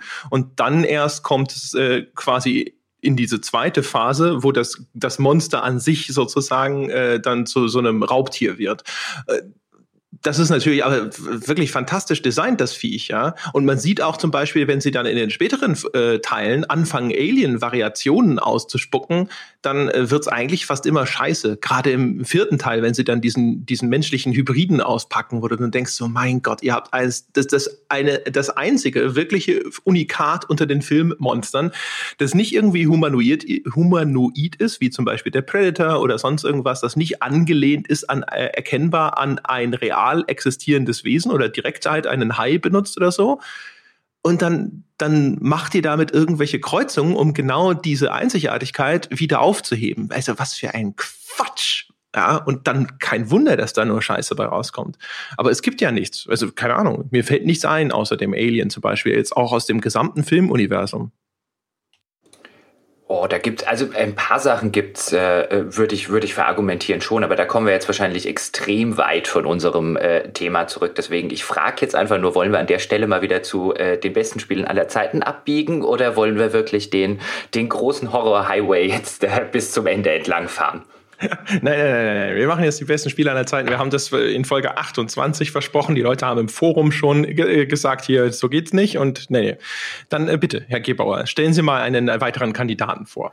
Ah, jetzt hier aus, aus Horror äh, direkt in einen meiner Kandidaten reinzuhüpfen, aber wir sind ja groß und professionell und äh, das kriegen wir hin. Mein nächster Kandidat, ich glaube, ich mache heute eine Rollenspielfolge draus, wenn wir überhaupt mehr hinkriegen als ein Spiel pro Nase. Wir haben uns, glaube ich, jetzt schon fast eine Dreiviertelstunde an äh, Dead Space aufgehalten, ähm, aber durchaus zu Recht und äh, durchaus mit guten Argumenten. Ich werfe in den Raum Knights of the Old Republic. Hm, hm, hm, hm das äh, meiner Ansicht nach beste BioWare-Rollenspiel. Das ist das BioWare-Rollenspiel, das ich inzwischen, glaube ich, dreimal angefangen habe und dann jedes Mal nach so irgendwie fünf bis zehn Stunden wieder aufgehört habe zu spielen, weil es mich gelangweilt hat. Was bist du für ein Mensch? Aber gut, das sind die Menschen, die äh, sich irgendwelche Müllermilch, äh, äh, Nougat-Creme in, die, äh, in den Kaffee machen, Mädchenbiere trinken und so weiter. Das wissen wir ja in der Zwischenzeit. Einmal pro Folge muss das Mädchenbier ausgepackt werden, das ist wichtig. Ähm, Knights of the Old Republic fand ich fand ich so ein schönes Beispiel äh, daran, weil ich es damals überhaupt nicht spielen wollte, weil es war Star Wars und ich mag Star Wars nicht. Damit ist das jetzt auch raus. Kannst mich jetzt ganz kurz mal äh, kreuzigen wollen? Ja, weiß nicht. Äh, also man, man kann ja Star Wars nicht mögen. Ist ja okay. Ja, man hatte dann halt eine schlechte Kindheit, aber da kannst du ja nichts für. Also ich war noch nie ein, ein besonders großer Fan äh, der Star Wars Franchise. Also ich fand auch als Kind übrigens schon, ähm, man konnte die nett gucken. Also es war jetzt bestimmt nichts, was mich gelangweilt hat oder wo ich schreiend irgendwo rausrennen würde. Auch bis heute noch nicht. Die sind ganz nett, wenn es nichts anderes zu gucken gibt. Aber ich war jetzt nie ein Riesenfan des Universums und ich war jetzt auch nie ein, ein sonderlich großer Fan auch der Filme insofern, dass ich gesagt habe, oh geil, ein Star Wars Spiel. Ich habe da eher so ein bisschen im Bogen drumrum gemacht, äh, offen gestanden über diese ganzen Star Wars Spiele, insbesondere in den den, äh, in den Mitte bis Ende der 90er und in den frühen 2000ern. Und dann kam BioWare, einer meiner Lieblingsrollenspielentwickler und damals natürlich auch äh, äh eine echte Marke im, im Thema PC-Rollenspiel und macht ausgerechnet ein Star Wars-Rollenspiel. Und ich war und bin bis heute noch so ein bisschen immer ein, eher ein großer Fan, gerade bei Rollenspielen von, äh, äh, von Fantasy-Settings, auch weil viele Rollenspiele mit Science-Fiction-Settings ziemlich auf die Nase gefallen sind. Aber das ist wieder eine andere Geschichte für einen anderen Tag. Auf jeden Fall saß ich dann da und dachte mir, na, was machst du denn jetzt mit diesem BioWare-Rollenspiel? Es muss ja unbedingt ein Star Wars-Spiel sein. Und äh, dann kamen die ersten Tests raus. Das war damals, glaube ich, zu der Zeit, wo ich gerade frisch angefangen hatte, nach Computec ähm, äh, zu studieren. Und da kamen die ersten Tests raus und es hagelte irgendwie hohe 80er und 90er. Und dann saß Jochen da und hat sich gedacht, na, was machst du denn jetzt? Du kannst ja eigentlich nicht nicht spielen. Also habe ich was gemacht, was man als guter Darmstädter, ich meine, ich wohne jetzt nicht direkt in Darmstadt, aber zumindest in der Umgebung, eigentlich nicht macht Insbesondere auch nicht, wenn man dazu noch Eintracht Frankfurt-Fan bin. Ich bin nach Offenbach gefahren. Und zwar in einen äh, Spieleladen, den es damals noch gab, der in der Zwischenzeit leider Gottes zugemacht hat, ähm, weil ich mir nämlich gedacht habe, wenn du jetzt dieses Knights of the Old Republic schon spielst, dann kaufst du es dir auch im englischen Original, also in der importierten Version, weil ich wollte ja dann die deutsche Sprachausgabe nicht und hatte Angst, dass die dann irgendwie schlechter geworden ist. War übrigens aus äh, Gründen, zu denen wir vielleicht noch kommen, auch eine, eine sehr gute Wahl. Und äh, habe mir noch gedacht und habe dort noch mit dem, mit dem Inhaber ein bisschen gequatscht und habe mir noch so ein bisschen gedacht, na ja, jetzt gehst du heim und beißt dir wahrscheinlich in den Hintern, dass du jetzt irgendwie äh, damals, ich glaube, 70 Euro für die Importversion ausgegeben hast und noch nach Offenbach gefahren bist und noch eine halbe Stunde im Berufsverkehr im Stau gestanden hast. Nur weil du jetzt unbedingt das neue BioWare-Rollenspiel spielen wolltest und du ja eh eigentlich keine Lust auf diesen ganzen Star Wars-Quatsch hast. Und zwei Tage später saß ich äh, vollkommen übernächtigt vor dem, mit aufgerissenen Augen vor dem Bildschirm Bildschirm und habe gedacht, das ist eins der besten Rollenspiele aller Zeiten. Star Wars hin oder her. Also es hatte bei mir einen, ein extrem schlechtes Anfangsstanding sozusagen. Ich war komplett darauf vorbereitet, es scheiße zu finden und dann ist es großartig. Das war doch auch, äh, war das nicht sogar erstmal für Xbox gemacht? Es kam Oder? damals auch für die Xbox. Ich weiß tatsächlich nicht mehr auswendig, ob die PC-Version in irgendeiner Form ein bisschen später kam. Hm. Ich weiß nur, ich habe das, glaube ich, auf dem äh, auf einem der großen ersten Xbox-Events habe ich das gesehen. Ich glaube sogar in diesem Ding, wo sie uns, glaube ich, nach Cannes geflogen haben. Und da gab es so eine ganz bizarre, riesige Veranstaltung von Microsoft in einer Villa, die sie von Pierre Cardin gemietet haben. Was ganz ulkig war, das waren lauter so kleine, blasenartige Wohn- Module, die da halt quer über so einen, so einen Hang an der Côte d'Azur verteilt waren und in jedem hatten sie halt Zeug aufgebaut. Und ich glaube, irgendwo war halt dann eben auch Knights of the Old Republic. Und ähm, ich habe das gesehen und habe gedacht so, boah, Mhm, aha. Also, sieht jetzt nicht so wahnsinnig berauschend aus. Das Gute und Schlechte sozusagen war halt natürlich an dem Event, die haben halt überall das Zeug hingestellt, da saß auch ein Entwickler dabei, aber es war halt alles anspielbar. Da gab es jetzt nicht irgendwie so Präsentationen oder sowas, sondern coolerweise haben sie das Ding halt hingestellt, haben gesagt, jetzt probierst du es halt mal aus. Ja, und das war natürlich jetzt auch nicht so ideal für ein Spiel wie Knights of the Old Republic. Das heißt, so der erste Kontakt war halt so ein, ja, okay, alles klar, aber ne, und oh, guck mal, daneben an ist äh, Dead or Alive 3 war das, glaube ich, damals. Meine Güte, sieht das grafisch cool aus. Ähm, und dann habe ich das in seiner Anfangszeit verpasst. Ich habe es dann später, als es dann halt seinen Ruf erarbeitet hatte, als mein Gott, ist das ein tolles Rollenspiel, habe ich es dann angefangen zu spielen da war es dann grafisch schon mal ziemlich rückständig. Die ganze Inszenierung am Anfang, da bist du ja auf diesem Raumschiff, das da angegriffen wird, ist halt erstmal so, hä? Ähm, ja, und dann spiele ich so vor mich hin und laufe so durch die Gänge und denk mir so, ah, okay, und ach, das ist wieder dieses, du kannst Pause machen zwischendrin System. Das fand ich ja schon bei Top-Down nicht so richtig toll, aber jetzt hier so in 3D finde ich das auch nicht so richtig super. Äh, komischerweise hat mir das bei Mass Effect hinterher dann viel besser getaugt. Das haben sie dann wahrscheinlich weiterentwickelt. Aber irgendwie kam und kam es nicht in die Gänge und ich habe immer gedacht so, boah, weiß nicht, weiß nicht, interessiert mich alles nicht, ist nicht wirklich spannend. Diese kleinen Nebengeschichten, die sie Quest erzählen, finde ich auch nicht alle irgendwie herausragend und dann habe ich jedes Mal wieder aufgehört. Vor allem, du kommst ja dann relativ schnell auch in diesen ersten größeren Quest-Hub, nachdem du von diesem Raumschiff am Anfang runter bist. Tages, wo ja. du dann ja, da läufst du halt auch durch diese Stadt und redest hier und da und so. Also es war jetzt auch nicht, dass ich gedacht habe, boah, ist das gut geschrieben. Die Dialoge waren irgendwie auch nicht so, dass es mich gefesselt hätte. Und dann bin ich jedes Mal wieder ausgestiegen. Wir haben da sogar schon ja öfter mal drüber äh, gesprochen, weil du ja immer gesagt hast, wir müssen mal irgendwann eine Knights of the Old Republic Folge machen. Ich sehe, ja, muss ich den Kram ja aber mal weiter spielen. Und bisher, äh. und man hört immer, ja, da kommt dann aber hinterher und so. Aber ich, keine Ahnung, war das, ging dir das denn wenigstens auch so, dass der Anfang total zäh war? Also ich habe den Anfang beim ersten Spiel nicht als total zäh in Erinnerung. Wenn ich es jetzt heute noch mal rauskram und alle paar Jahre kram ich tatsächlich Kotor noch mal raus. Ähm, dann geht es mir auch so, dass ich den, den Einstieg und Taris eher als den schwächsten Teil des Spiels empfinde. Aber was das, was das Pacing und von der Story angeht, natürlich kann man jetzt argumentieren, das Spiel kommt zu spät in die Pötte.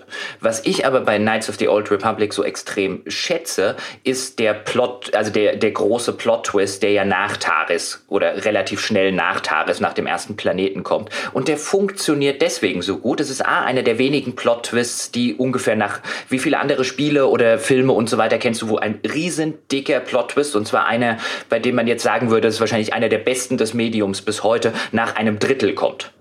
Und das funktioniert aus schließlich würde ich argumentieren, deswegen diese ganze Story von Knights of the Old Republic, die dann tatsächlich da erst Fahrt aufnimmt, also mit der Zerstörung von Taris, mit der der erste Planet und der erste Akt endet und du dann auf den, auf den Jedi-Planeten kommst und zum Jedi wirst ähm, und eben rausfindest, ähm, ich glaube, wir dürfen. Dürfen wir hier Knights of the Old Republic 1 spoilern? Schon, oder? Also ich, ich sogar weiß das schon. Also ich wurde ja, da schon gespoilert, von daher. Genau. Dann findest du ja raus, dass du äh, der äh, große böse Jedi warst und vom, vom Jedi Council, äh, vom Jedi Konzil gefangen genommen wurdest und so ein bisschen der Gehirnwäsche unterzogen wurdest. Ähm, das findest du, äh, das findest du dann eben raus. Ähm, der große böse äh, verschwundene Jedi-Meister, von dem im ersten Akt so die ganze Zeit die Rede ist und dessen, dessen Sith-Schüler jetzt am Ende des ersten Aktes Taris in Grund und Asche äh, bombardiert. Und diese, dieser Twist, der da eben kommt, ist A, finde ich sehr nett inszeniert im Rahmen des Spiels und er macht auf so fantastische Weise, spielt er mit den Konventionen des Genres. Weil du wachst am Anfang von Knights of the Old Republic, du wachst ja auf in diesem Raumschiff, hast du ja gerade schon geschildert, dann kommst du auf den ersten, das wird angegriffen, du hast keine Ahnung warum. Du weißt ja auch noch nicht mal, weil das Spiel hält sich gar nicht lange auf zu erklären, wer du überhaupt bist. Du suchst am Anfang eine Klasse aus, so eine Grundklasse, gibst so ein paar, paar Werte ein ähm, äh, oder kannst ein paar Werte steigern, dann dann äh, kannst du dir noch irgendwie ein Talent aussuchen, äh, Namen eintippen und fertig. Und so haben ja Rollenspiele, ich würde jetzt mal sagen, bis in die Moderne funktioniert. Also einer der ersten, der ersten Spiele, die das so ein bisschen ja auf den Kopf stellen, ist tatsächlich Knights of the Old Republic, die dann eben hingegangen sind und äh, dir einen, einen Background gegeben haben und tatsächlich eine Figur zum Spielen. Nur weißt du das am Anfang von Old Republic nicht. Es spielt also mit diesen alten Genre-Konventionen von einem, wer ich bin, ist doch total wurscht. Ich bin, also dieser Charakter ist ja eh nur so ein Proxy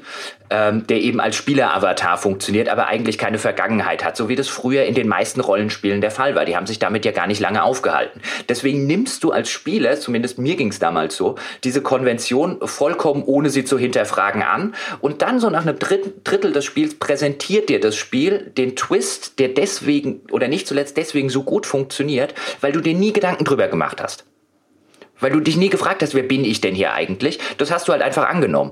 Und das Spiel legt dann sozusagen so ein bisschen die Karten oder auch die Eier tatsächlich auf den Tisch und sagt, nee, nee, wir haben uns darüber Gedanken gemacht und der Grund, warum dieser Twist hier so gut funktioniert, ist, dass du gedacht hast, dass wir ein schlechteres Spiel sind, als wir sind. Also alles, was natürlich jetzt erstens mit der, mit der Erwartungshaltung anhand von irgendwelchen etablierten Konventionen spielt und arbeitet, ist meistens natürlich immer sehr erfrischend, gerade für den erfahrenen Spieler, weil er dann merkt, so, hui, guck mal, damit habe ich nicht gerechnet. Und äh, das genau haben sie ausgenutzt. Auf der anderen Seite, die Frage ist natürlich jetzt, also das mit dem Plot-Twist und so weiter, alles okay.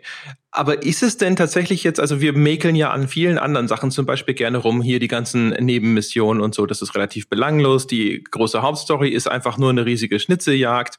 Da ist jetzt irgendwie keine Tiefe, kein Anspruch, die Charaktere, denen man begegnet und, und, und, und, und. Also ist denn Knights of the Old Republic in der Hinsicht tatsächlich auch wirklich herausragend? Weil, also, wie gesagt, nicht wirklich viel gespielt. Aber mein Eindruck war, dass das ganze Writing eher ziemlich, wow, okay, okay, war dann hast du es tatsächlich nicht lange genug gespielt. Also Knights of the Old Republic hat im weiteren Spielverlauf tatsächlich, äh, wie ich finde, fantastisch erzählte äh, Nebenmissionen. Du kommst zum Beispiel später auf einen Planeten, wo du so eine ähm, ich muss jetzt überlegen, ob ich es noch richtig zusammenkriege. Also was letztlich so, so, so eine kleine Detektivgeschichte erzählt. Also muss halt einen, einen Mordfall aufklären. Ähm, das fast schon so ein bisschen in so eine, in so eine Adventure-artige äh, äh, Erzählebene geht. Wir haben ja schon mal drüber geredet, dass Bioware-Spiele in den seltensten Fällen tatsächlich ein fantastisches Quest-Design haben. Häufig genug, auch bei, bei Dragon Age, sind, ist das, besteht das Quest-Design eigentlich aus geh dahin, metzel dich durch einen Dungeon durch und hab am Ende eine moralische Entscheidung. Aber was, was BioWare-Spiele in ihren lichten Momenten, zumindest frühere BioWare-Spiele, richtig ausgezeichnet hat, ist halt, dass, dass äh, wie, wie nett sie dieses eigentlich ziemlich banale Quest-Design in eine Erzählung hineinpacken. Und da ist tatsächlich in späteren, äh, auf späteren Planeten ähm, gibt es sehr, sehr nette und äh, sehr, sehr coole Nebenquests und vor allen Dingen immer mal wieder Situationen, in denen auch tatsächlich eine moralische Entscheidung äh, tatsächlich sehr relevant ist und auch äh, aus, aus meiner Sicht eine äh, tatsächlich eine Auswirkung hat. Also Knights of the Old Republic, du kannst es ja, vielleicht kurz zur Erklärung, gut oder böse spielen.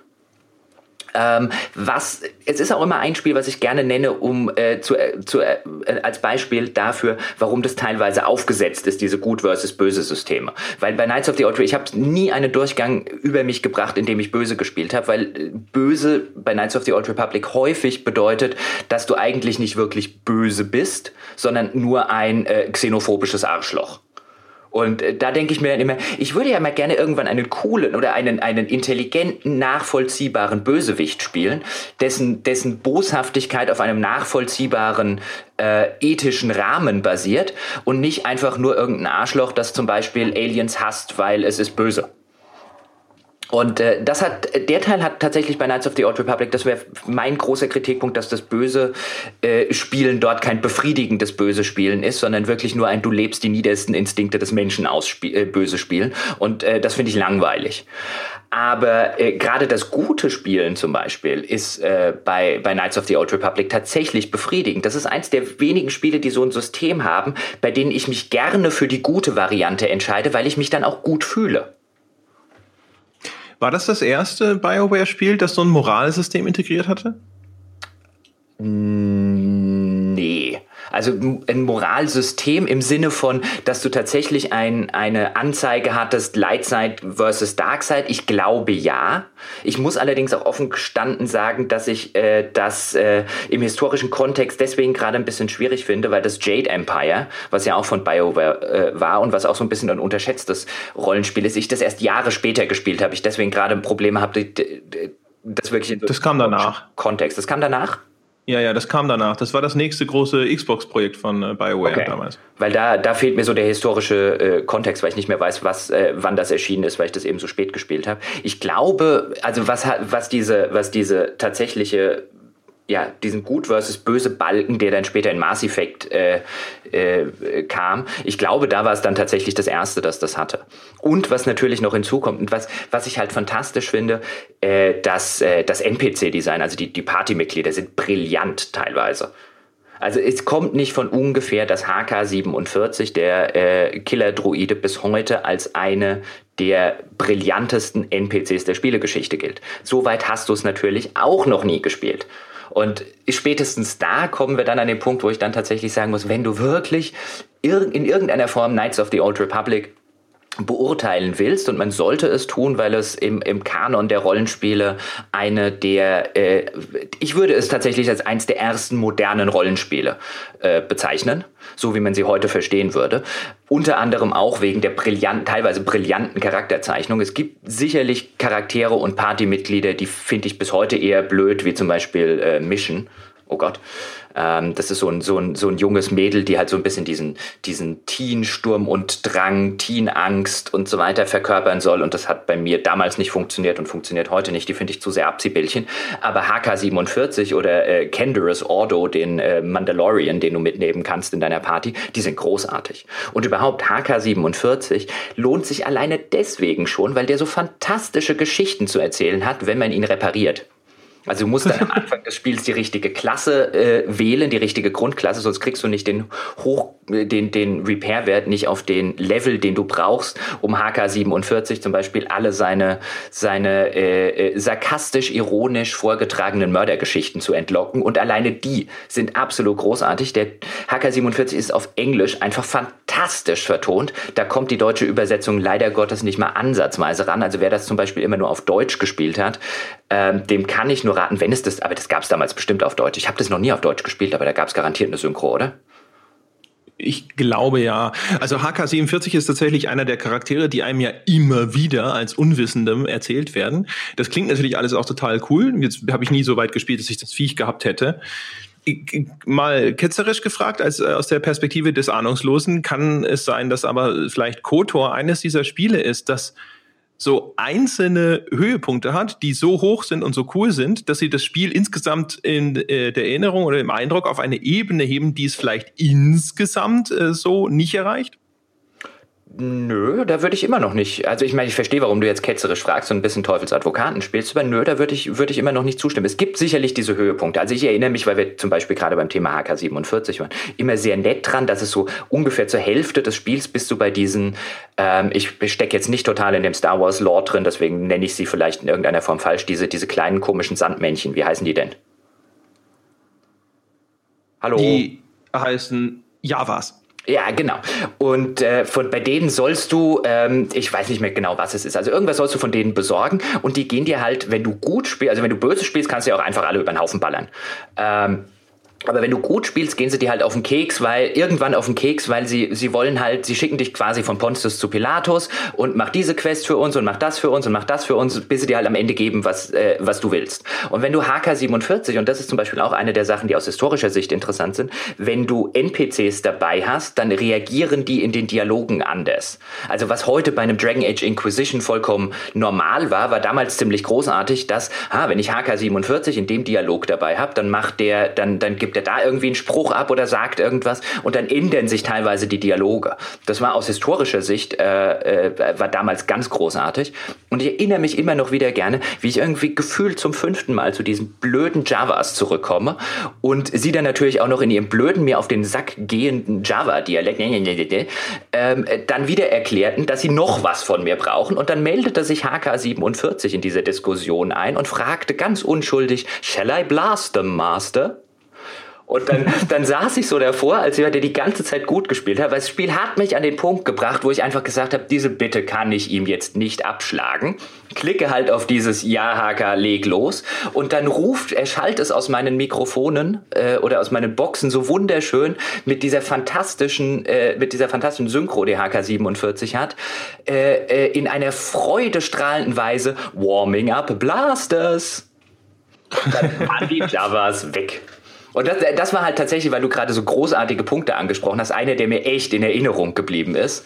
Ähm, aber ich würde nicht argumentieren, dass, äh, oder ich würde auch nicht dem der, der These zustimmen, dass äh, Knights of the Old Republic nur auf diese Weise funktioniert hat, weil ich würde zum Beispiel sagen, das Kampfsystem ist ziemlich brillant.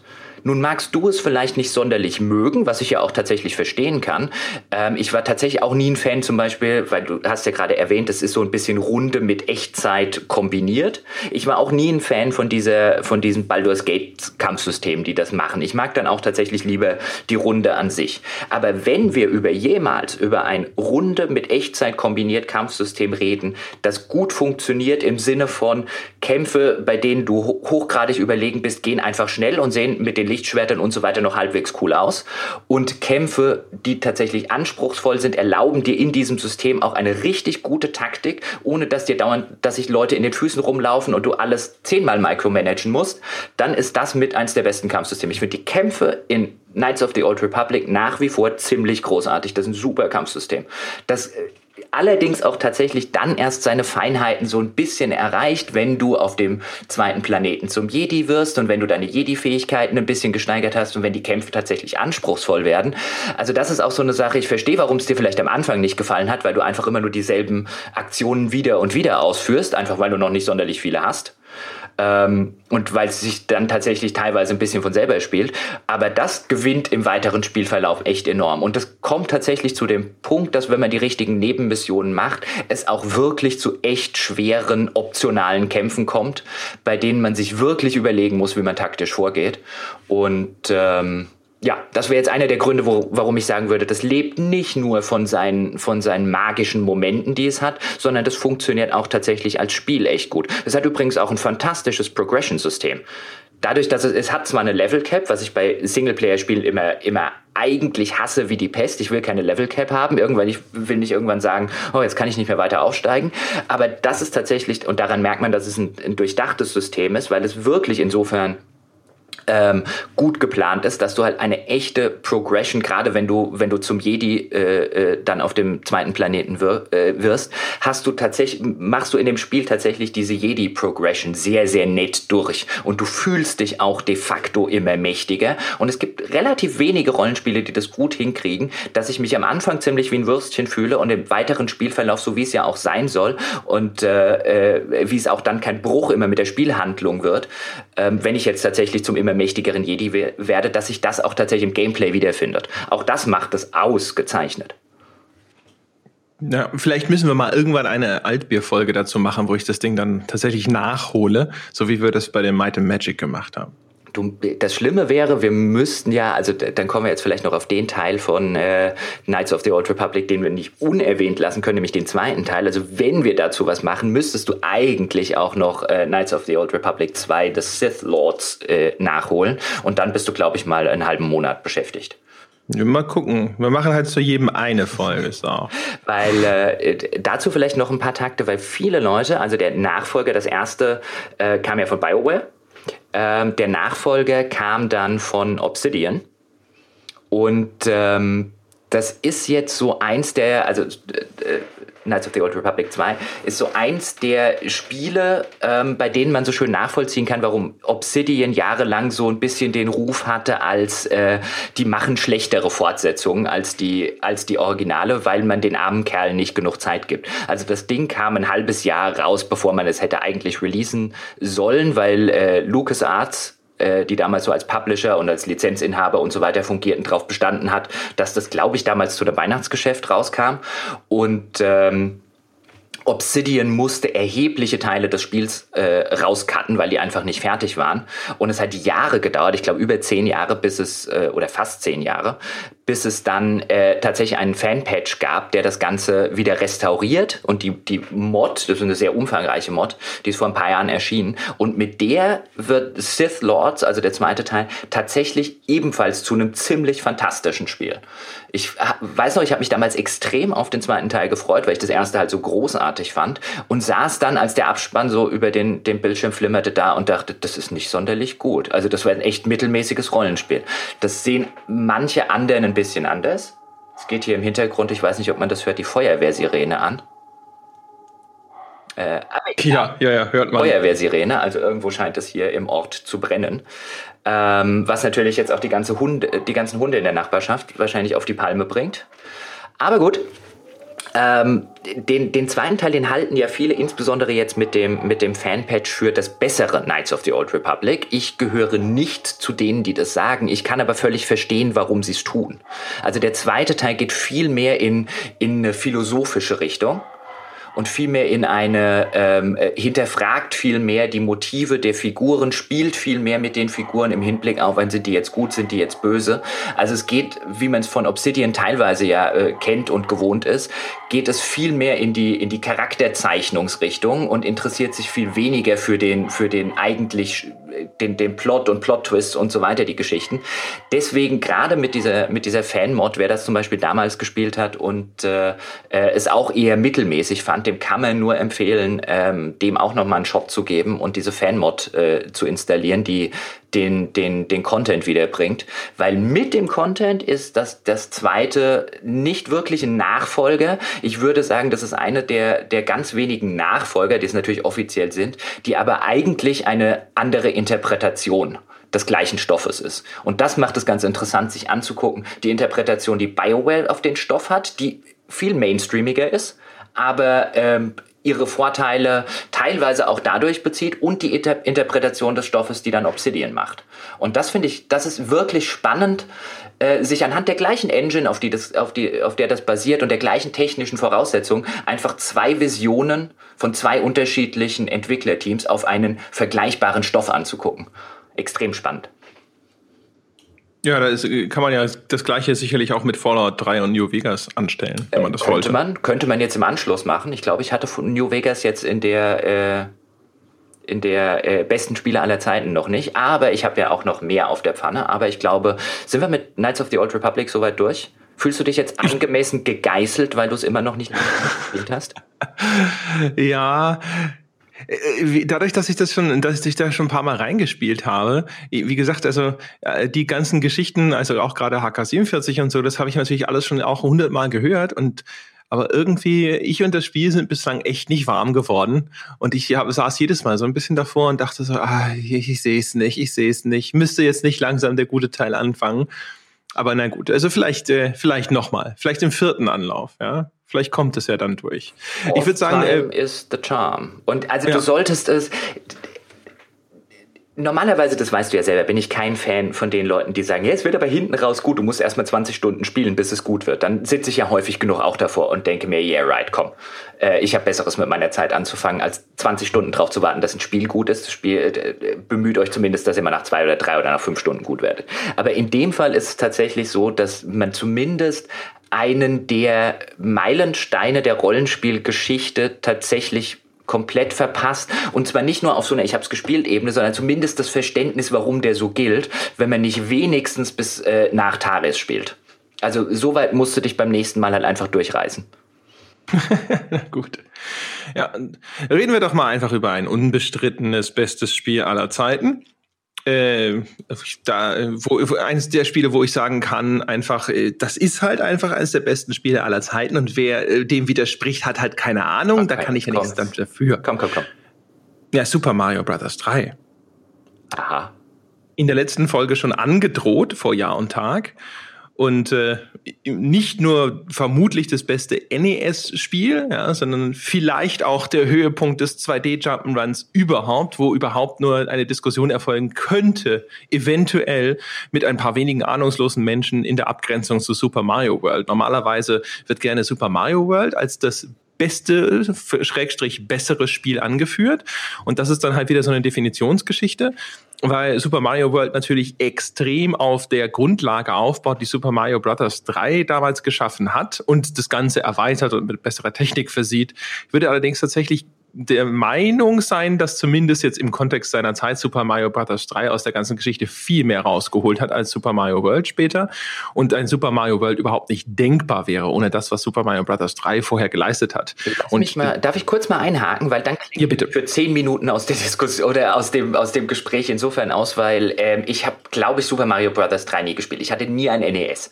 Es wäre, also sowohl für mein Verständnis, wenn du es jetzt bei den besten Spielen aller Zeiten nennst, als vielleicht bin ich da auch nicht der Einzige wie bei den Hörern, kurz, ähm, äh, äh, bevor du dann zu den späteren und warum es so großartig war, vielleicht kurz erklärst, was das für ein Super Mario noch ist, damit ich mir das überhaupt vorstellen kann. War das noch eins im, im Sinne von, war das noch eins der alten, wo du tatsächlich äh, linear die Level hattest oder hatte das auch schon so eine Oberwelt, wie es dann bei dem Super Nintendo Mario war, wo du dann dorthin gehen konntest und auch dort und irgendwie auswählen konntest?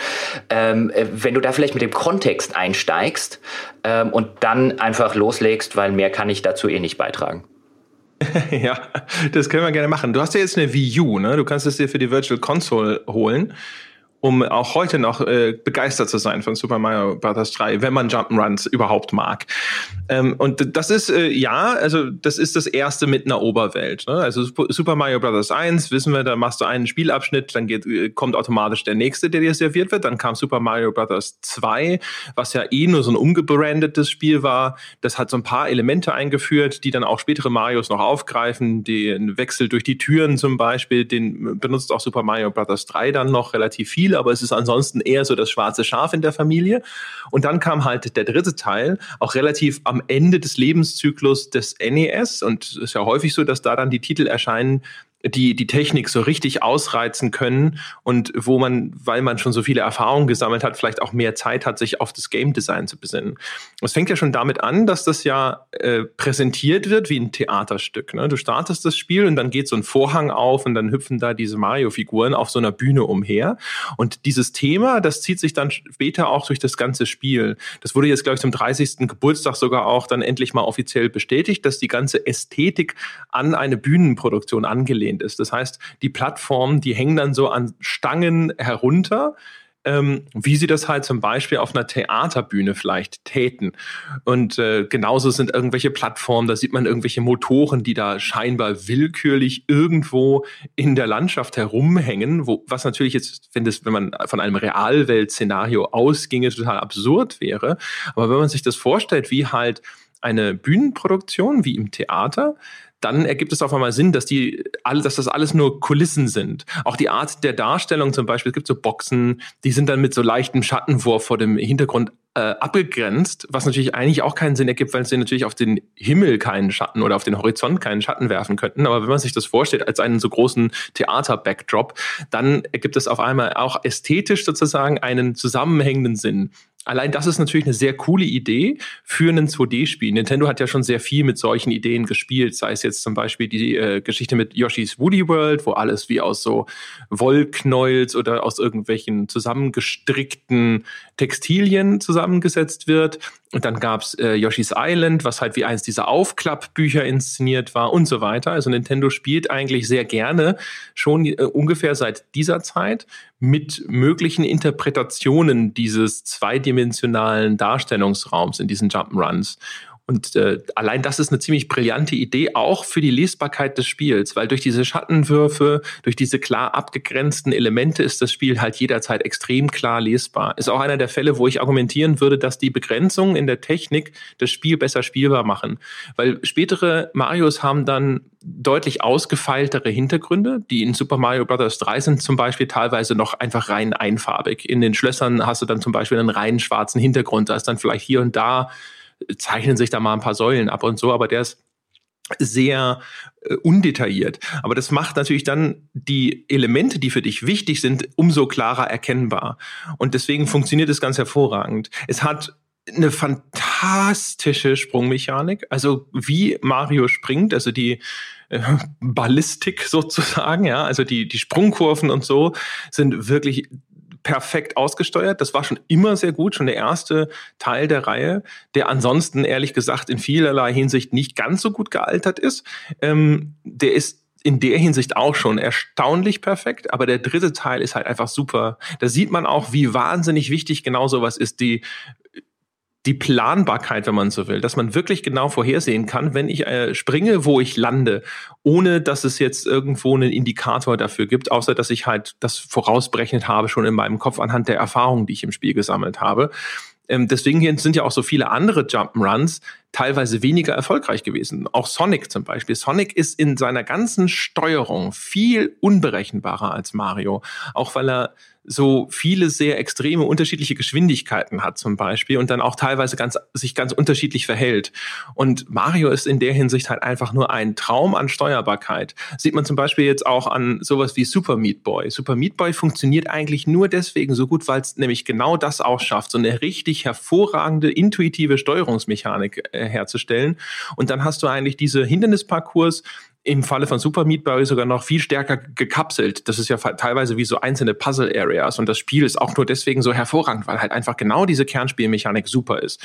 Und in Super Mario Bros. 3 als einer der, der Urahne der setzt halt noch eins drauf, indem sie das Ganze erstens super Nintendo-mäßig in ein Learning by Doing Konzept umsetzen also jeder Level ist halt auch perfekt so designt, um einzelne Spielelemente einzuführen. Also dann kommen bewegliche Plattformen dazu, fleischfressende Pflanzen, die aus diesen Röhren hervorkommen und so weiter. Äh, du lernst, dass manche Steine vielleicht auch versteckte Goodies enthalten können, indem du versehentlich dagegen läufst. Aber der Level ist so designt, dass du eine gute Chance hast, dass du dagegen läufst und hochspringst und dann bewegt sich dieser Stein auf einmal. Da kommt eines von diesen Blättern raus, mit denen du dich dann in den, ah, das ist der Waschbär Mario, glaube ich, Tanuki Mario ist nochmal was anderes, äh, ver verwandelst mit dem du dann fliegen kannst. Dann geben sie dir meistens auch gleich eine Startbahn, wo du das mal ausprobieren kannst. Und da gibt es aber noch keine vielen Hindernisse, damit du das erstmal ohne Bedrohung ausprobieren kannst. Und nachdem sie dann diese Kernelemente eingeführt haben, erweitern sie die aber immer wieder. Und das ist halt fantastisch. Das Spiel schafft es bis zum Schluss, jedes Mal etablierten Spielmechanismen auf einmal einen neuen Spin abzugewinnen. Also die, die Wumps, also diese komischen mit so spitzen Zacken bewehrten Steine, die so runterfallen zum Beispiel, die gibt es dann später in einer anderen Version, die auf einmal sich schräg bewegen kann. Die fleischfressenden Pflanzen kommen am Anfang nur hoch, später gibt es welche, die können auch Feuerbälle spucken. Und so benutzen sie halt etablierte Spielmechaniken, was diese Hindernisse zum Beispiel angeht, immer wieder neu. Es, es hört überhaupt nicht auf, dass sie nicht auf einmal mit einem Level ankommen, wo du dann auf einmal auf was stößt, von dem du schon weißt, wie es sich normalerweise verhält. Aber es wird in einen anderen Kontext gestellt, es wird anders kombiniert mit anderen Herausforderungen und auf einmal ist es eine völlig neue Situation, auf die du dich einstellen musst. Aber du bist halt gewappnet, weil dich das Spiel so gut darauf vorbereitet hat. Und das total organisch. Also das ist wirklich, wirklich fantastisch. Das ganze Level-Design ist so gut gemacht. Also auch zum Beispiel das Bewusstsein der Entwickler, wie diese einzelnen Spielelemente tatsächlich genau auch den Spielablauf beeinflussen, ist fantastisch. Also du hast ja zum Beispiel Elemente, wie den Wump, der gerade runterfällt. Oder es gibt äh, so auch so ja so Nadelspitzen oder sowas am Boden. Wenn du auf die fällst, bist du sofort tot. Und solche Sachen verlangsamen den Spieler natürlich sofort. Also du kommst an so eine Stelle und wenn du nicht den Level schon gut kennst und weißt, dass bei vielen von den Wumms kannst du einfach durchrennen, ja, aber normalerweise ist das eine Stelle, wo der Spieler innehält und stehen bleibt und dann möchte er erstmal sicher sein, dass er da gut durchkommt. Er will den, den Sprung bei diesen Spitzen besonders gut timen, weil es ein Game Over bedeutet, wenn er den vermasselt.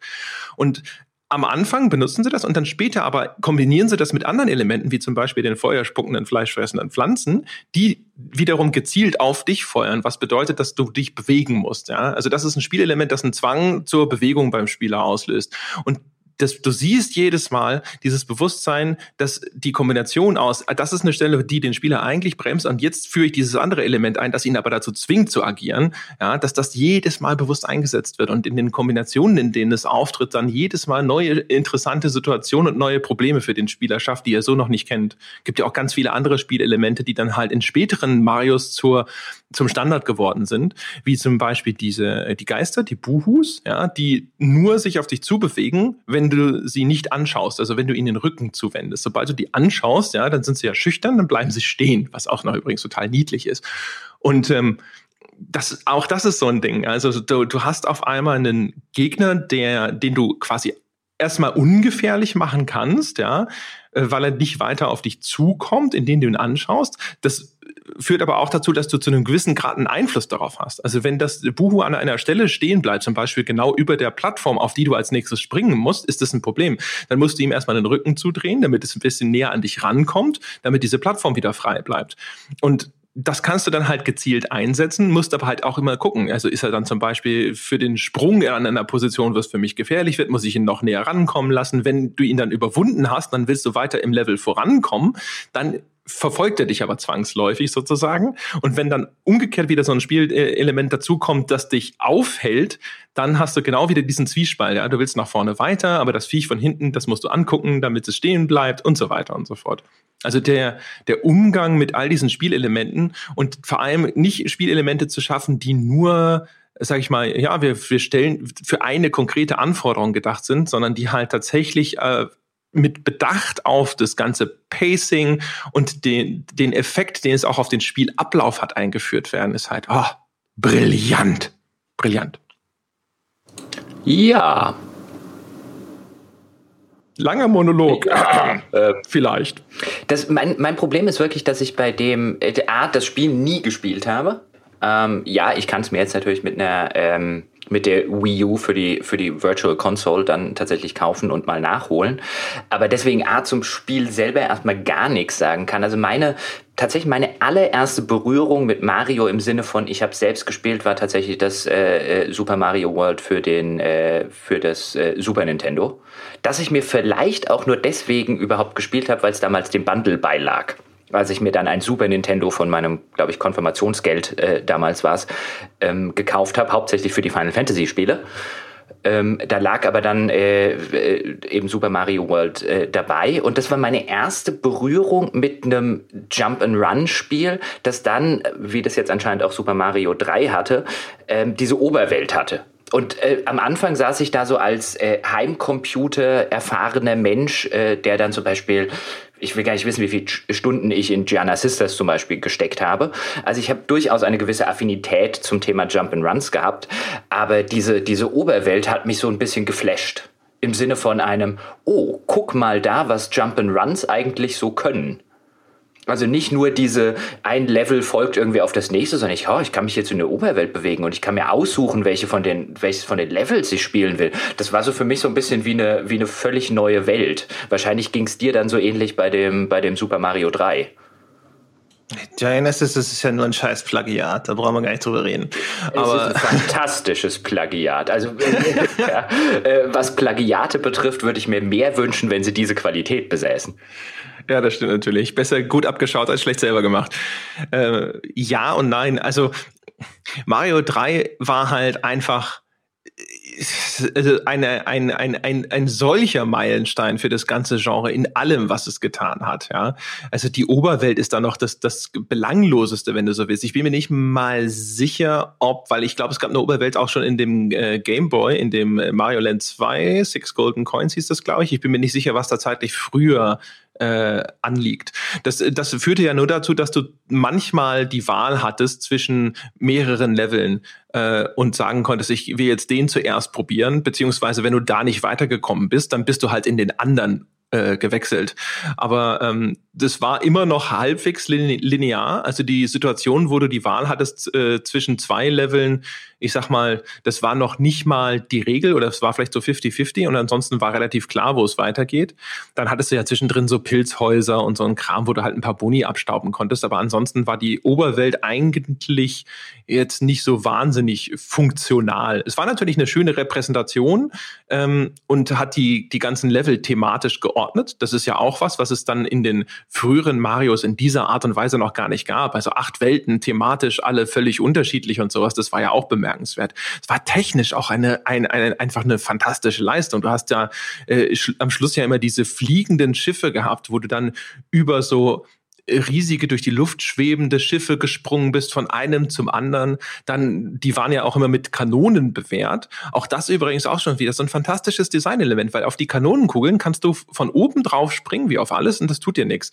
Die dürfen dich halt nur nicht frontal erwischen. Und dadurch wird eine Kanonenkugel zu viel mehr als nur so ein Projektil, sondern es ist gleichzeitig eine bewegliche Plattform. Und das wird natürlich auch genutzt. Es gibt zehn äh, Stellen an in Super Mario Bros. 3, wo du halt dann über ein, zwei Kanonenkugeln auf die nächste Plattform springen musst. Ja, und du musst es halt so timen, dass du von der einen zur nächsten weiterkommst. Und wenn du auf eine Kanonenkugel springst und dann im richtigen Moment abspringst, springst du zum Beispiel auch höher als normal. Und das macht dir dann überhaupt diesen Effekt erst möglich.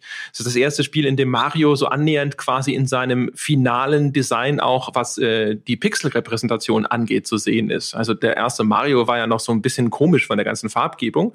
Und ähm, der Mario ist auf einmal so mit diesem niedlichen kleinen dicken Bäuchlein und den großen Glubschaugen und so. Das ist halt ja, das, das ist der Mario, den man heute kennt, wenn man so möchte. Ähm, es gibt so fantastische Einzelideen auch in den Leveln. Es gibt ein Level, da bist du zum Beispiel, äh, springst du auch natürlich jetzt über diese Plattform, aber da unten ist Wasser und das, es kommt zwischendrin die Flut und das Wasser steigt. Und unten in, den, in dem Wasser ist einer von den großen Fischen, die springen dann ab und zu hoch und wenn sie sich erwischen, dann fressen sie dich und das war's. Und dann bist du halt tot. Und das heißt eigentlich, wenn das Wasser steigt, ja, dann äh, äh, steigt sofort auch die Bedrohung, weil du musst sofort auf eine hochgelegene Plattform, damit du nicht im Wasser hängen bleibst, ja, und dich der Fisch fressen kann. Und äh, umgekehrt verändert das steigende Wasser dynamisch quasi die Struktur des Levels, weil einzelne Plattformen auf einmal unter Wasser liegen und für dich als Ziel nicht mehr in Frage kommen. Also eine, grundlegend so eine so eine dynamische Veränderung des Levels, ja, Levolution sozusagen vor Battlefield 4, fantastisch. Also für die damalige Zeit ein unglaublich krasser, cooler Effekt äh, oder diese, es gibt so eine Sonne in einem der, der Wüstenlevel, die dich verfolgt. Und Gott, habe ich diese Sonne gehasst, weil die hängt die ganze Zeit am Himmel, ganz normal, wie eine Sonne. Du denkst, es ist erstmal nur so ein Hintergrundobjekt und auf einmal fängt die an, sich zu bewegen und die greift dich dann in so einer merkwürdig äh, äh, bogenförmigen Flugkurve dann hinterher an. Ist auch, äh, weil du ja ständig in der Vorwärtsbewegung bist, schwierig, äh, bisschen vorherzusehen, wo die am Ende rauskommt. Also es ist eigentlich eine berechenbare Flugkurve, aber durch deine eigene Interaktion mit dem Side-Scrolling-Level wird sie dann schwierig. Und du, wenn du stehen bleibst, ist es einfacher wiederum.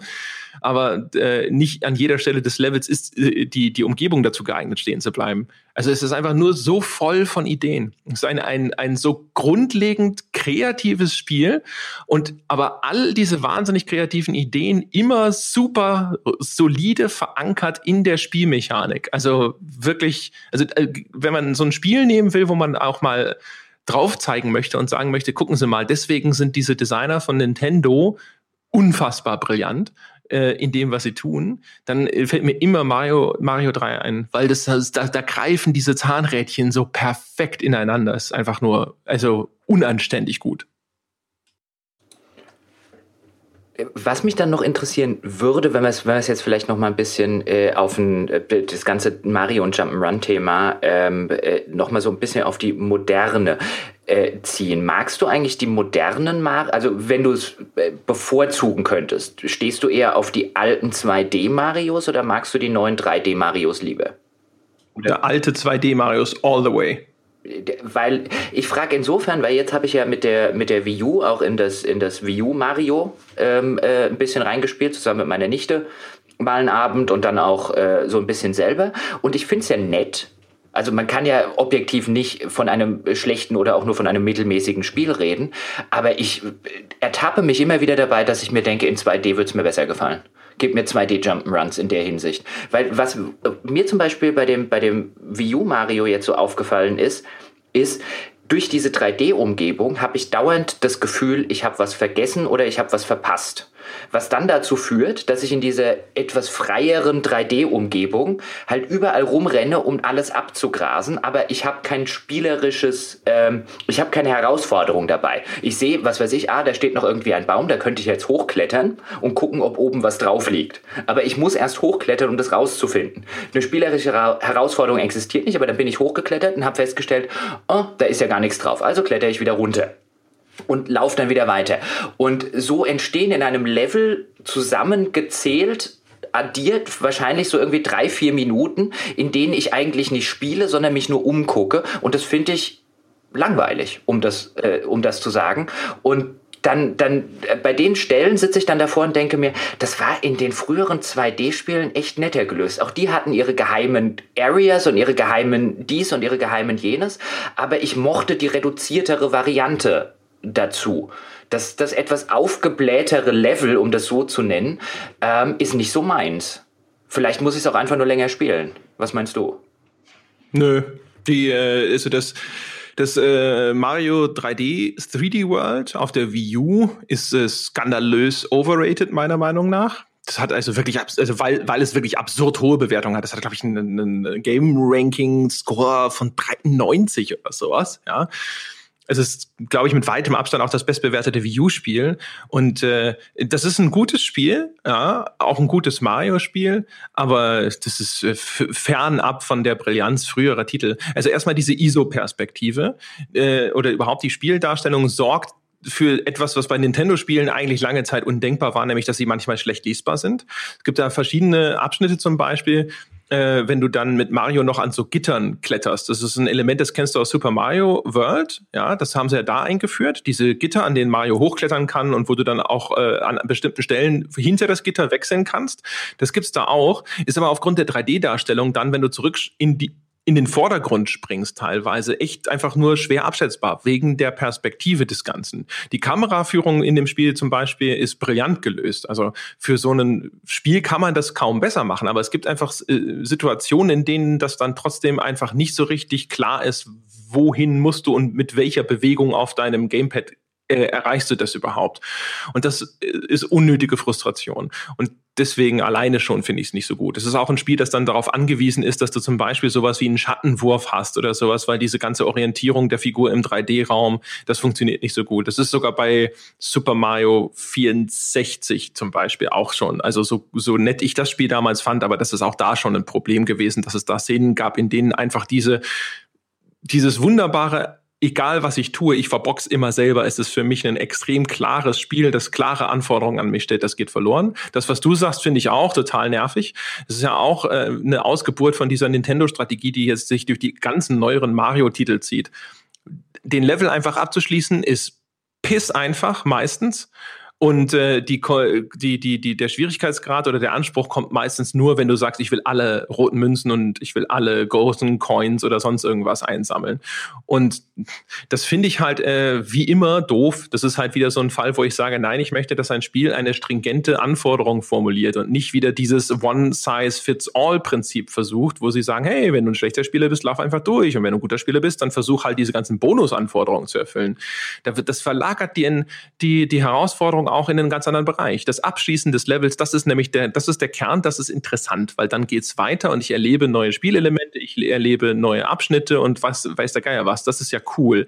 Und aber dieser Teil, der, der sozusagen den, die meiste Abwechslung und den meisten Schauwert bedeutet, den haben sie so weit runter simplifiziert, dass ich meine Herausforderung woanders suchen muss. Aber und und das eben also wortwörtlich, wie du es schon beschrieben hast. Du musst dann halt manchmal gucken, so, hey, ist hier noch ein versteckter Abschnitt, um diese blöde Münze zu finden? Kann ich hier noch was entdecken? Und das ist dann auch noch teilweise wirklich sehr stark einfach nur in diese Explorationsrichtung geschoben, nicht immer. Also es gibt ja zum Beispiel auch diese Abschnitte, wo du automatisch auf diesem Dinosaurier über das über Wasserfälle und so herunterrutscht und gleitest. Und äh, da ist es zum Beispiel so, dass wenn du alle Münzen einsammeln willst oder so, dann ist es teilweise schon auch eine richtig spielerische Herausforderung. Aber ich finde, äh, es, es, es steht einfach in vielerlei Hinsicht hinter diesem Durchdesignten von früher zurück, einfach weil es offensichtlich versucht, einfach ganz unterschiedliche Dinge unter einen Hut zu bringen. Und das kann natürlich dann auch einfach nicht in solch einer Perfektion enden, weil du halt immer irgendwo einen Kompromiss eingehen musst. Das ist übrigens ein guter Punkt, den Dinosaurier, den du ansprichst, weil das hatte ich bei dem, bei dem Spiel mit meiner Nichte. Das ist ja relativ früh am Anfang, ist ja schon die, die erste dieser Sequenzen. Und du hast vollkommen recht. Die ist, wenn man einfach nur durch will, ist die, ist die trivial. Also sobald du einmal gerafft hast, wie man den Dino jetzt halt steuert und wie man, wie man damit so ein bisschen auch um äh, schnell um die Kurven kommt, ähm, dann ist das vollkommen trivial. Aber dann die Herausforderung, so ging es uns nämlich beiden, dann zu sagen, gehen wir, machen wir den ganzen Krempel jetzt noch fünfmal oder noch zehnmal, um irgendwie nur um alle Münzen eingesammelt zu haben, nicht um eben wie früher, das war ans Levelende zu kommen, dann war halt eine schwierige Stelle und die hast du halt, die hast du halt teilweise zehnmal gemacht, aber dann wurdest du halt mit Weiterkommen belohnt, sondern nur um des Completionists willen. Und da haben wir halt auch, äh, meine Nichte und ich beide gesagt, nee, das machen wir nicht. Aber der, der Level ist mir jetzt nur als eigentlich als schlechter Level in Erinnerung geblieben, weil das eigentliche Gameplay trivial ist und die Herausforderung, wie du es eben so wunderschön gerade äh, äh, auf den Punkt gebracht hast, nur dadurch besteht, dass ich jetzt halt alles, alles einsammle. Und das ist mir zu dünn. Das ist, das geht in die Richtung wie, ähm, äh, wie Achievements zum Beispiel, die mir auch einfach als Anreiz zu dünn sind, äh, zu sagen, ich mache jetzt noch das oder ich mache jetzt noch das und beschäftige mich da noch 20 Stunden, nur damit ich am Ende sämtliche Achievements habe. Das ist mir zu, also da sage ich sogar als Completionist äh, äh, eigentlich, aber das ist mir zu äh, viel gegrinder. Ja, also ich habe es natürlich jetzt bisher immer so gespielt. Ich habe jeden Level erst, also ich bin erst zum nächsten Level gegangen, wenn ich alles in dem vorhergehenden Level erreicht hatte. Äh, einfach weil ich mir gedacht habe, ey, wenn ich einmal anfange, äh, das einfach nur so zu spielen, wie man normalerweise in Mario früher mal gespielt hat, nämlich äh, den Level beenden, dann äh, husche ich da durch und am Schluss sage ich, äh, das war total meh. Und wenn man sich tatsächlich so ein bisschen drauf committet, das, äh, das äh, dann so zu spielen, wie es halt für erfahrenere Spieler gedacht ist, dann wird es zu einem besseren Spiel. Aber es ist immer noch fernab von äh, den, den besten Marios. Also da muss ich sagen, da fand ich zum Beispiel die Mario Galaxy Spiele auf der Wii deutlich gelungener, weil die halt einfach auch, mit, wie sie mit diesem 3D-Ansatz äh, und mit den äh, Planeten, diesen kugelförmigen Leveln und so gespielt haben und sowas, das fand ich viel interessanter. Das hier sind ja eher so Throwback-Marios, die so versuchen, diesen Retro-Charme mit einer modernen Anmutung unter einen Hut zu kriegen und das eben auch noch für alle Audiences und so. Und das geht halt fehl. Das hat, das hat sich aber vorher schon auch lange abgezeichnet. Diese ganzen super äh, New Super Mario Bros. Spiele waren schon alle genauso. Und auch das Sprungverhalten, ehrlich gesagt, ist da teilweise so eher so, der, der, der Mario hat auf einmal eine viel äh, längere Flugkurve. Ich vermute, dass sie das gemacht haben, da, weil das dann halt äh, wahrscheinlich von der Reaktionszeit nicht mehr so anspruchsvoll ist. Äh, aber keine Ahnung, das merkst du auch zum Beispiel, wenn du Level baust in dem Super Mario Maker, dann, äh, wenn du auf einmal die, die Wii U Level baust und dann mit diesen, äh, dann spielst du halt auch immer die Figuren aus den, äh, aus diesem jeweiligen Zeitalter mit ihrem jeweiligen Verhalten. Und das ist dann teilweise echt komisch. Es gibt ein paar Elemente, die dann ganz cool sind, so mit diesen Wandsprüngen, die da dazukommen, aber das eigentliche Sprungverhalten zum Beispiel gefällt mir dann einfach nicht mehr. Ja. Also das ist, das ist, äh, da, da sind sie lange nicht mehr auf dem Niveau, auf dem sie mal waren. Aber eben, wie gesagt, also ich glaube, das liegt einfach daran, dass jetzt auf einmal drei verschiedene Zielpunkte bedient werden müssen. Und früher hast du halt genau dieses eine Ding stringent durchgezogen und das, ja, das merkt man einfach. Also die Vercasualisierung von Mario. Ja, also in der Hinsicht wirklich. Und oder halt einfach auch eine, eine, eine Zielgruppenänderung, wenn du so willst. Ja, vielleicht, also keine wobei ich meine, ich habe das auch als Kind gespielt. Also da, das ist ja das Absurde, so dieses, ja, das ist ja für Kinder. Also nein, das, das, das Schlimme ist, es ist jetzt für Kinder, um es mit ihren Eltern zu spielen. Sie haben ja nämlich zum Beispiel auch auf der, ich glaube schon auf der Wii, ich glaube schon auf der Wii, diesen Koop-Modus eingeführt, wo du jetzt dann durch so ein Mario-Level springst mit vier Figuren gleichzeitig, was eigentlich auch ein totales, äh, hoffnungsloses Chaos ist. Das kann schon echt witzig sein, aber äh, auch das muss da jetzt dann auch noch integriert werden. Du kannst ja auch das Super Mario 3D World kannst ja zu zweit spielen und das ist natürlich dann halt auch sofort wieder so eine Situation. Dann müssen sie diesen merkwürdigen Koop-Modus, dann müssen, muss auch das Level-Design darauf Rücksicht nehmen. Und sobald natürlich all diese Faktoren hinzukommen, wo dann, das müssen wir noch berücksichtigen, dafür muss es auch noch funktionieren. Für die, die Zielgruppe muss es äh, äh, bewältigbar sein. Für den Spielmodus muss das äh, Design trotzdem zutreffen und so weiter. Naja, also dann, dann ich glaube, heute sitzen nach wie vor bei Nintendo unglaublich brillante Designer, aber sobald halt natürlich jetzt die, der, die, der Rahmen, in dem sie designen, auf einmal solche Züge annimmt, dann kommt halt sowas dabei raus. Ja, man fragt sich ja vor allen Dingen, ob es auch tatsächlich notwendig ist, dass man das sozusagen, wenn man es jetzt böse formulieren würde, äh, runterdummt. Weil wenn ich mich richtig informiert habe, zumindest darüber, äh, gilt äh, äh das äh, Mario 3 als eines der meistverkauften Videospiele, die nicht im Bundle mit einer Konsole verkauft wurden. Da äh, gibt es Zahlen von um die 12 Millionen verkaufter Exemplare. Also offensichtlich war es ja zumindest zur damaligen Zeit so, dass die Tatsache, dass das etwas schwieriger und etwas anspruchsvoller und stringenter durchdesignt und nicht äh, One Size Fits All, wie du vorher gesagt hast, im Mittelpunkt stand, hat man trotzdem kein Problem mit den Verkaufszahlen gehabt gehabt. Also stellt sich ja die Frage, warum halten die Designer von heute das Publikum von heute für dümmer? Ist halt eine andere Zeit. Ich glaube, ja. die Designer von heute sitzen natürlich da und sagen sich, heute gibt es so viele Alternativen, die weniger Frust auslösen. Also Mario 3 Gott, hab ich, ich habe da als Kind tatsächlich echt diesen Controller, glaube ich, auf den Tisch geschlagen manchmal. Äh, also auch Credit to the NES-Controller, ja, die, die haben es alle überlebt, aber äh, und man hätte wahrscheinlich Angst, dass die Leute heute eben aus, ausweichen würden auf Titel, die zugänglicher sind, einfacher sind und wo man halt eben nicht davor sitzt und schreit. Aber umgekehrt, keine Ahnung, es, es ist halt vielleicht ist das auch wieder so eine persönliche Sache, aber die, die, die Erfahrung ist einfach eine völlig andere. Und wenn ich heute Mario 3 anfange zu spielen, funktioniert es genauso wie früher. Es ist immer noch fantastisch. Also mit all seinem Zeug, du, auch das Rutschen zum Beispiel, wenn du mit Mario, wenn du dich duckst in, in vollem Lauf, rutscht der ja noch so ein bisschen. Selbst das benutzen sie auf zig unterschiedliche Arten und Weisen, äh, damit du in den Level vernünftig vorwärts kommst. Also diese, du hast ein, die, die die, die Anzahl der Mechaniken, die sie dir anbieten, ist gar nicht so riesig, ist gar nicht so ein Feature überlastet, sondern aber das, das funktioniert dann halt in dem Spielkontext so und dann musst du das in dem Spielkontext wieder so anwenden. Du hast halt dieses Toolkit, dieses überschaubare Toolkit, du weißt ganz genau, was du machen kannst mit der Figur und dann kommt ein Problem und dann sagt das Spiel so, jetzt find mal raus, wie du das löst mit den äh, Fähigkeiten, von denen du weißt, dass du sie hast. Ja. Und das geht dann halt auch immer. Es ist manchmal ein Timing-Problem, manchmal muss man nur auf die richtige Idee kommen, es ist manchmal ein Präzisionsproblem und so weiter. Und es ist halt einfach nur fantastisch.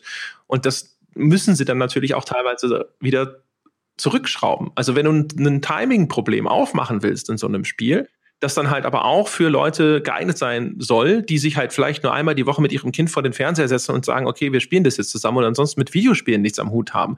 Dann du kannst keine ernsthaften Timing- oder Präzisionsprobleme in so einem Spiel wirklich unterbringen. Ja? Weil ansonsten schließt du die dann an der Stelle sofort wieder aus. Also musst du das Spiel zumindest so designen, dass es eine Alternative gibt, dass du trotzdem ein Weg zum Endpunkt möglich wird.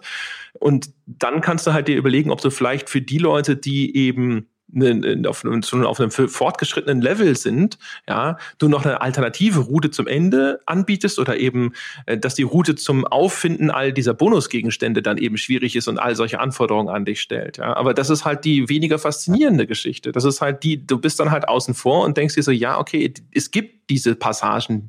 Und es gibt auch diese Spielmechaniken und die funktionieren gut, das macht auch Spaß und so, aber sie sind ausgelagert auf so eine Seitenstraße, wo dann auch nicht mehr mehr die hübschesten Geschäfte stehen und so. Und du denkst dir so, ah, okay, das ist halt so, das gibt's halt auch noch, aber es ist gar nicht mehr das, das Ker der Kern des Ganzen. Ja. Und das finde ich nimmt dem Ganzen halt natürlich dann auch ein bisschen, ja, also, also zu einem gewissen Grad tatsächlich den Spaß, ja.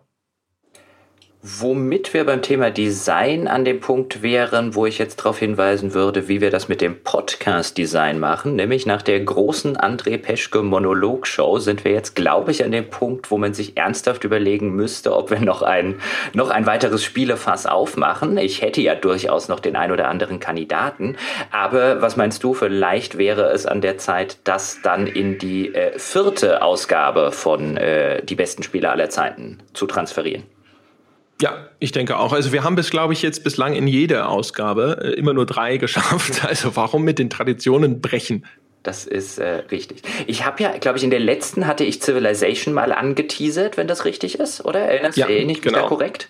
Äh, ja, richtig? du hattest das quasi fest versprochen für diese ja, äh, So viel dazu. Dann kam der Herr Peschke mit Dead Space und Super Mario und äh, du musst dann es ja Kotor vorziehen. Ja, äh, du hast allein, glaube ich, über äh, weit über eine Stunde Laufzeit hier.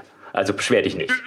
Also nicht, ja, nicht, nicht meckern. Also ich habe auf jeden Fall noch Civilization auf der Uhr und was ich echt gerne anhand hier diskutieren oder was ich jetzt tatsächlich noch vorgezogen hätte, um noch was anzuteasern, man kann ja gar nicht genug Sachen angeteasert haben, die wir dann äh, wieder eine Folge verschieben. Ähm, ich hätte gerne, weil das fiel mir dann noch ein, also ich hatte es die ganze Zeit so im Hinterkopf und nachdem du Dead Space äh, am Anfang genannt hast, so als ein bisschen kontroversen Kandidaten, ich würde ja gern Diablo nennen und zwar das erste, nicht das zweite. Aha. Diablo 1 ja. und äh, würde gerne, dabei müsste man auch darüber reden, warum es meiner Ansicht nach erheblich besser ist als das zweite. Diablo 2 ist eins der Spiele, die ich, äh, wo du jetzt gesagt hast, du hältst äh, das äh, Super Mario 3D World für grandios overrated. Ich halte Diablo 2 für grandios overrated.